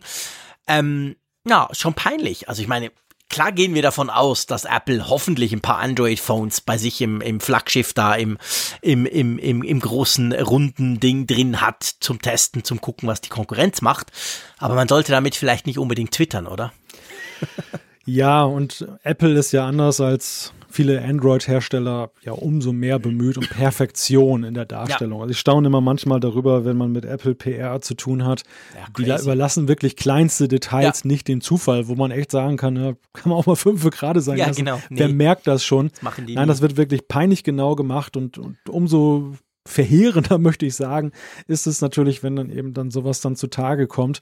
Zumal ja auch irgendwie gar kein Grund ersichtlich ist. Ich meine, da wurde ein iTunes-Link gepostet. Mhm. iTunes ist ja nun auch klar, du kannst, du kannst natürlich Apple Music auch auf Android nutzen, aber iTunes ist ja wesentlich komfortabler, dann auch auf iOS zu nutzen ja, ja. oder auf Mac und dass dann ein Android-Gerät genutzt wird. Ja, ich, mich würde auch die, die Erklärung inter interessieren, warum das an der Stelle dann einfacher oder halt das Mittel der Wahl war. Ja, das werden wir wahrscheinlich nie erfahren. Das stimmt. Der, der arme Mensch, der das gemacht hat, der wurde inzwischen einbetoniert unterhalb vom großen Apple-Hauptquartier oder nee, was auch immer. Auf jeden Fall. Der hat entweder, der hat wahrscheinlich das eine oder andere Problem bekommen, kann man davon ausgehen. Äh, ja, es passt halt nicht ins Apple-Universum, sagen wir es mal so, weil sie ja eigentlich die Konkurrenz, ich sag mal, an den, an den Keynotes tun sie sich manchmal so ein bisschen vergleichen, aber sonst schweigen sie ja eigentlich tot. So nach dem Motto, ja. gibt es da noch andere Smartphones außerhalb des iPhones? Nö, glaube ich nicht. Und das ist natürlich dann blöd, wenn man das auf einem Twitter-Account, der doch einige Follower hat, das quasi so macht. Also eine kleine Geschichte, wir wollen die auch nicht aufbauschen, aber ich sag mal, für Apple doch erstaunlich, und ähm, ja, solche Geschichten sind in der, in der Vergangenheit immer wieder passiert, aber eben immer umgekehrt, quasi im Sinn von ähm, irgendwelche Android-Firmen, die dann mit dem iPhone äh, tweeten. Und jetzt hat's mal Apple erwischt. Das ist natürlich ganz lustig. So, wollen wir zur Umfrage der Woche kommen? Ja. Wo wir ja die Auflösung der letztjäh letzt, letztjährigen, hätte ich schon gesagt, kommt von deinem Tweet, wo du gesagt hast, wir haben ein Jahr nicht mehr Apfelfunk gemacht. ähm, die Auflösung des, des Resultates, die wird dieses Mal so kurz sein wie noch nie. Einverstanden? Ja, ja. Wir haben euch die Frage gestellt, wie wichtig ist dir die Kamera in deinem Smartphone? Tja. Und wir können sagen, dass, ähm, jetzt muss ich noch rechnen, so spät, zu später nach der Stunde, das waren 87,1 Prozent, denen ist entweder sehr wichtig oder wichtig. Und dann gibt's 9,4, die sagen, geht so. Ja, ich meine, immerhin, jeder Zehnte sagt, oh, geht so, ich fotografiere gar nicht. Nee, wir wissen nicht, was er sonst noch sagt, aber er sagt halt, geht so. Und nicht so wichtig sind 2,4 Prozent. Aber ja, seien wir ehrlich, also pff, unglaublich wichtig, Punkt, oder? Ja, ganz eindeutig. Gut, dann lassen wir das und gehen gleich zur nächsten Frage über, die sich zur neuen Frage der Woche, die sich natürlich logisch klar um die ähm, um Apple Pay dreht. Da haben wir ja groß drüber gesprochen in dieser Ausgabe. Drum natürlich einfach die Frage, und das interessiert uns wirklich mal von unserer Hörerschaft da draußen. Hast du schon einmal mit Apple, ha, Entschuldigung, hast du schon einmal Apple Pay verwendet? Was hat man da für Möglichkeiten, lieber Malte? Da lauten die Antworten Ja habe ich, nein kein Interesse, nein, weil meine Bank es nicht unterstützt, nein kann ich nicht, weil es in meinem Land kein Apple Pay gibt oder nein aus anderen Gründen. Genau. Also, ich hoffe, wir haben alle Nein-Möglichkeiten da abgedeckt. Ja, wahrscheinlich nicht. Wir werden meistens den, dann darauf ja. hingewiesen, wenn irgendwas Offensichtliches vergessen ja. ging oder auch nicht so offensichtlich ist, aber das ist ja auch schön. Ihr dürft uns gerne schreiben, wenn ihr findet, ja, aber Freunde, ihr habt das und das vergessen. Ähm, aber ja. Wir haben jetzt nicht reingemacht, nein, ich will nicht, dass Apple weiß, was ich einkaufe, weil dieser ich möchte schon fast sagen, Hoax oder wie, wie sagt man dem? Dieses Gerücht geht ja immer wieder rum. Ich habe ganz viele Tweets genau dazu gekriegt. Ah, ich zahle doch nie mit Apple Pay, dann weiß Apple gleich, was ich einkaufe. Und ich habe dann immer ein paar Artikel verlinkt, unter anderem einen sehr guten vom Spiegel, wo genau beschrieben ist, wie das eigentlich funktioniert mit diesem Apple Pay und dass Apple eben absolut überhaupt gar nichts mitbekommt. Also von dem her gesehen viel weniger, als wenn ich mit der Karte sonst zahle. Aber das Fass machen wir jetzt nicht mehr auf. Drum dieses Nein haben wir nicht drin. Ja, gut, das, das kann aber dann unter Nein aus anderen Gründen. Ja, genau, ich denke, das kann man, werden. genau, das, ja. das packen wir dort rein. gut. Ja, komm, wir machen noch ein bisschen äh, Feedback. Einverstanden? Genau, wir genau. sind ja zeitlich gar nicht so schlecht drin. Ja, ein bisschen, ein, ein, bisschen drüber, aber hey, who cares? Schließlich die große Vorweihnachtssendung sozusagen. Drum schlage ich vor, wir gehen gleich in unser Feedback und wenn du magst, kannst du einfach mal loslegen. Einverstanden? Ja, ich fange mal an mit dem Kevin, der hat uns mhm. geschrieben, ihr thematisiert dies, also den schlechteren Akku unter iOS 12, immer wieder und ich höre in meinem Kollegenkreis auch ähnliches. Ich bin jedoch fest davon überzeugt, dass der Akku nicht wegen iOS 12 schlechter geworden ist, sondern einfach deshalb, weil der Akku mal wieder ein Jahr älter ist. wenn, wenn dein iPhone 6S einen Akku hat, der noch sechs Stunden hält, ist sicher nicht das iOS schuld, sondern der Akku austauschen für 29 bis 89 Euro und Problem gelöst. Ich sage meinen Bekannten immer, dass die Akkus für zwei Jahre gebaut sind. Wenn du dir kein neues Gerät kaufen willst nach zwei Jahren, dann wenigstens einen neuen Akku. Das ist spannend. Wir haben ja einiges Feedback bekommen rund um dieses Thema iOS 12. Ist der Akku schlechter oder nicht? Und meistens war es so, also einige haben geschrieben, nö, ich merke nichts, aber doch, ich würde mal sagen, mehr Leute haben geschrieben, ja, ich merke das, mir fällt das auf bei meinem iPhone 6 oder 6S oder so. Haben wir auch schon über diskutiert. Aber ist natürlich schon ein spannender Punkt, weil logisch, bei jedem iOS-Update, ich meine, ist ja klar, ist das iPhone ein Jahr älter. Und dass sich das dann irgendwann mal auswirkt und dass einem das ja auch viel mehr auffällt, wenn man so ein Update macht und dann guckt, was ist denn neu, wie geht denn das, dann wird einem das quasi noch mal so ein bisschen plastisch vor, vor Augen geführt. Das hat schon was. Also ich finde die Theorie, die ist, die ist recht stimmig, oder wie siehst du das? Ja, ich habe es mittlerweile aufgegeben, da einen Grund zu finden, okay. der eindeutig für alle generell anwendbar ist. Also ich glaube, es ist ja nicht. tatsächlich, ja, ich glaube, es ist tatsächlich ein zweischneidiges Schwert. Es ist sicherlich richtig, was Kevin schreibt, dass in dem einen oder anderen Fall, wie du gerade sagst, die, die Aufmerksamkeit sich dann für die Laufzeit in dem Moment erhöht, Ja. wo man eine neue Software drauflädt, dass man in dem Moment halt nach gefühlt einem Jahr einfach dann mal wieder mehr drauf guckt, wie lange hält denn der Akku Ja, genau. eigentlich? Ich ertappe mich dabei auch, zum Beispiel jetzt bei der Apple Watch, dass ich dann gar nicht mal so täglich dann im Blick habe, wie viel Akku abgebaut Nö. wurde im Laufe des Tages. auch nicht. Und ab und an checke ich das dann mal und dann komme ich auch manchmal zu kruden Theorien, dass ich denke, war das nicht mal mehr oder war das nicht mal weniger? Mhm. Also das, das ist tatsächlich so eine Sache. Wenige werden ja das protokollieren und Buch darüber führen, wie ihr Akku sich so verhält. Nein. Und ähm, ja, das, das ist sicherlich ein Faktor, dass man auch einfach manchmal, weil das stark auch ein subjektiver Faktor ist, weil es stark auch ein Faktor ist, der mit individueller Nutzung zu tun hat, mitunter aber auch mit den verwendeten Apps. Denn eins ist auch mal klar, je nachdem, welche Apps man verwendet, ist es ja auch so, dass ein iPhone dann manchmal nicht den ganzen Tag durchhält oder bei anderen hält es halt dann ewig. Dafür, da sind ja auch manchmal Prozesse im Gange, entweder starke Bildschirmaktivitäten. GPS-Sachen im Hintergrund. Es gibt so viele Variablen, Ja. die da am Ende eine Rolle spielen. Andererseits muss man da auch sagen, und das, das widerspricht wiederum ein bisschen Kevin, wir haben ja auch Zuschriften bekommen von Leuten, die haben sich intensiv damit auseinandergesetzt, wie ihr Akku jetzt tatsächlich beschaffen ist. Die haben auch mitunter ausgetauscht und haben gesagt, es hat trotzdem keinen Effekt für mich. Also ich glaube schon, irgendwo liegt die Wahrheit da zwischen iOS 12 hat gewisse Auswirkungen für bestimmte Nutzer und iOS 12 hat eigentlich keine Auswirkungen, aber man empfindet es einfach so. Ja, ja, das ist definitiv so. Also wir werden nicht den einen Grund finden, aber der, der, der Grund, sagen wir mal, der geht in die Richtung, macht euch mal bewusst, wie es vorher war oder, oder man gewöhnt sich halt dran. Also ich stelle tatsächlich fest, ich habe jetzt schon einige Leute überredet, ich sag's mal so, dass sie von diesem Akkutauschprogramm ähm, Gebrauch machen sollen. Und äh, da, da kamen wirklich Leute zu mir, die gesagt haben, nö, mein iPhone ist eigentlich okay, ist ein iPhone 6S und so. Da frage ich so, ja, wie ist denn mit dem Akku? Ja, der hält schon nicht mehr so lange, geht so. Dann bohre ich so ein bisschen nach und dann merkst du, aha, dreimal am Tag laden. Da sagst du, du, aber das ist doch nicht normal, oder? Ja, nicht. Und dann gucken sie mich so an, ah, nicht? Dann sage ich, weißt du was, geh mal zu Apple, 29 Franken, zack, mach das noch. Und dann kommen sie, und das war wirklich jetzt bei drei Leuten bei mir so, die sagen, hey, krass, das ist ja wie ein neues iPhone. Ich muss ja nur noch alle zwei Tage laden. Dann sage ich, siehste, aber die hatten sich total dran gewöhnt. Also, und, und dieser Break dann ist ihnen natürlich dann super, super aufgefallen. Also man kann sich schon auch an, an die Dinge gewöhnen, die einem gar nicht so auffallen. Und manchmal braucht es von außen quasi wie so ein Trigger, wo du merkst, hey, guck mal drauf, das ist doch nicht normal. Und dann plötzlich fällt einem das auf. Also, das würde ein bisschen für die, für die, ähm, für die Theorie quasi vom Kevin sprechen. Wollen wir zum nächsten Feedback gehen? Zum nächsten Feedback. Also gut. Und zwar haben wir vom Georg ein Feedback bekommen, das ich auch sehr spannend finde. Er schreibt, im dieswöchigen Podcast, das war letzte Woche, glaube ich, oder vorletzte Woche, habt ihr viel auch über das Dateiablagesystem bei Nutzung von Apple-Geräten gesprochen. Der Tenor war, dass man doch eigentlich alles gedankenlos ablegen kann, weil die Spotlight, Spotlight-Suche die Datei sowieso wiederfindet. Das war sicher ich, der das gesagt hat, der große Chaot aus der Schweiz. Diese Sichtweise ist aus meiner Sicht nur dann richtig, wenn man die Dateien lokal auf dem jeweiligen Gerät abspeichert. Ich lege meine Dateien in einem Netzwerk ab und habe große Probleme mit Spotlight, diese wieder zu finden, beziehungsweise findet Spotlight sie in der Regel überhaupt nicht. Was mache ich falsch oder habt ihr da eine Lösung? Na, ist schon richtig, oder? Ja, ist, das ist schon richtig. Also klar gibt es ja verschiedenste Arten, Dateien abzulegen. Neben dem lokalen hat man ja auch noch die Möglichkeit, dass man die in die iCloud legt, diese, diese iCloud Drive-Geschichte oder Dropbox, wo aber dann die Auffindbarkeit ja gegeben ist, weil ja die lokale Speicherung auch stattfindet von den Dateien. das ist ja also eben findbar lokal, ist. das Zeug.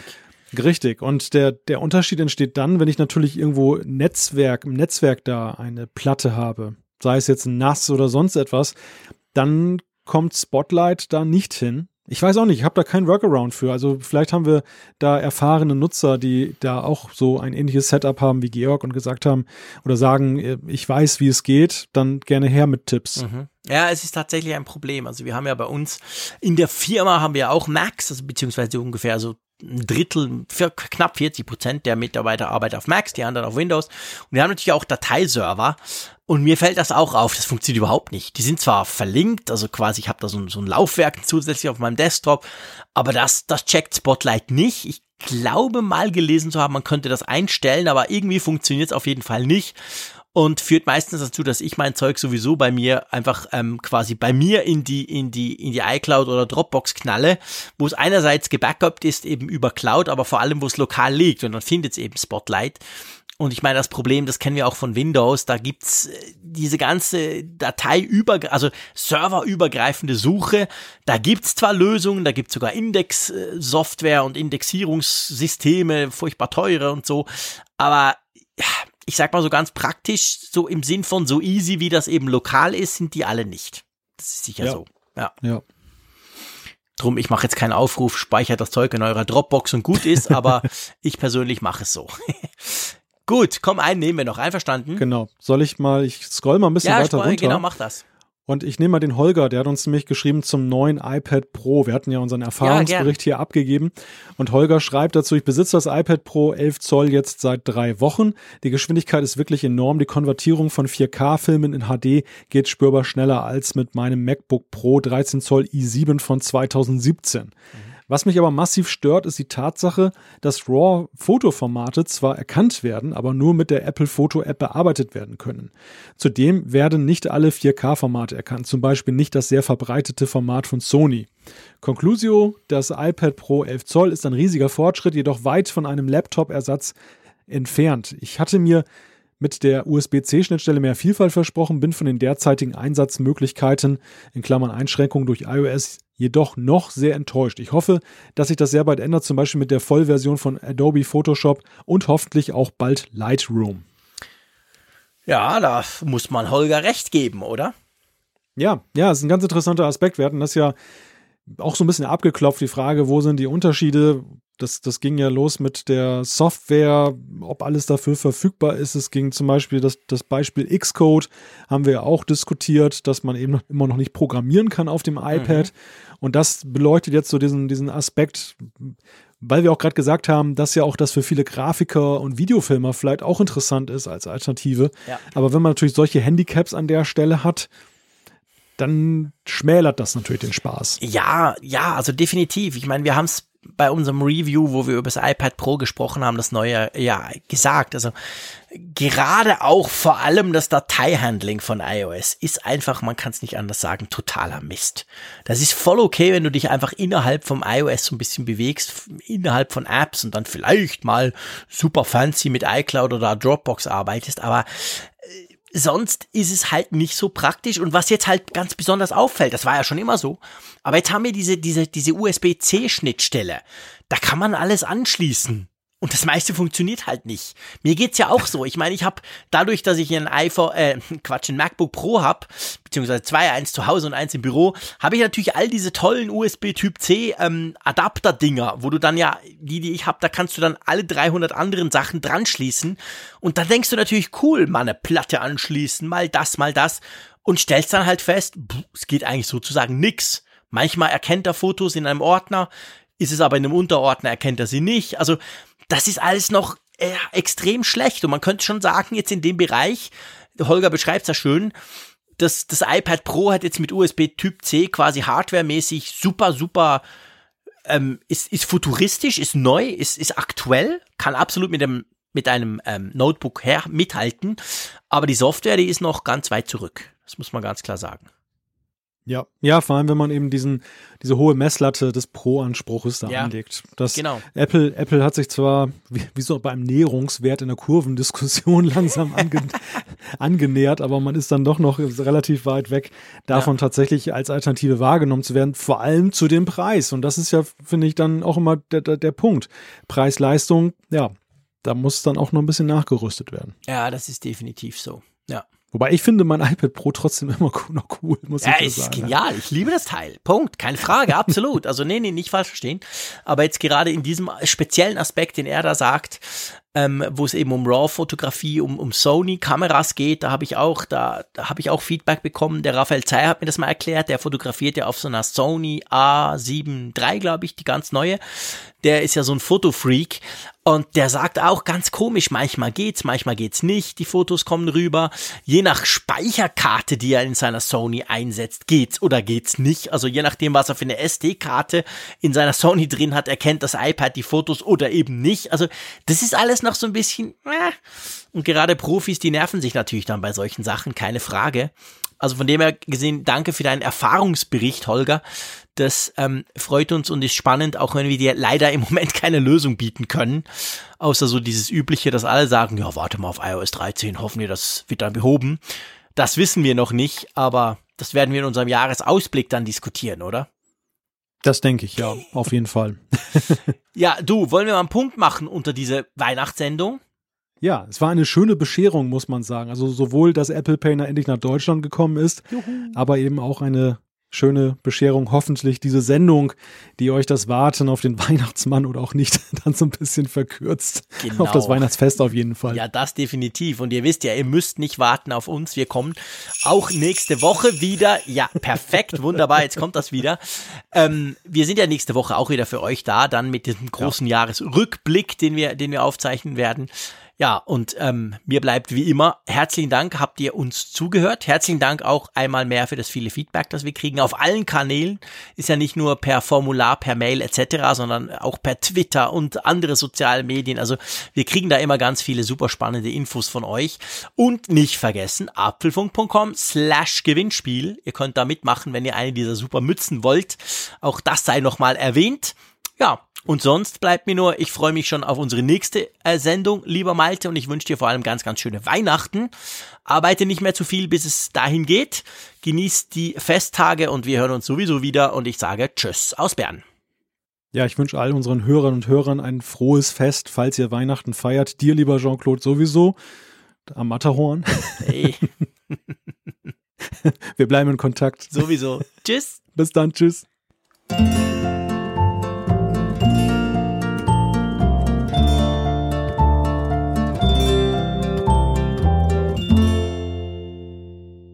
Auf Empfang mit Funkgerät, der App zum Apfelfunk. Lade dir jetzt Funkgerät für iOS und Android kostenlos im App Store und bei Google Play.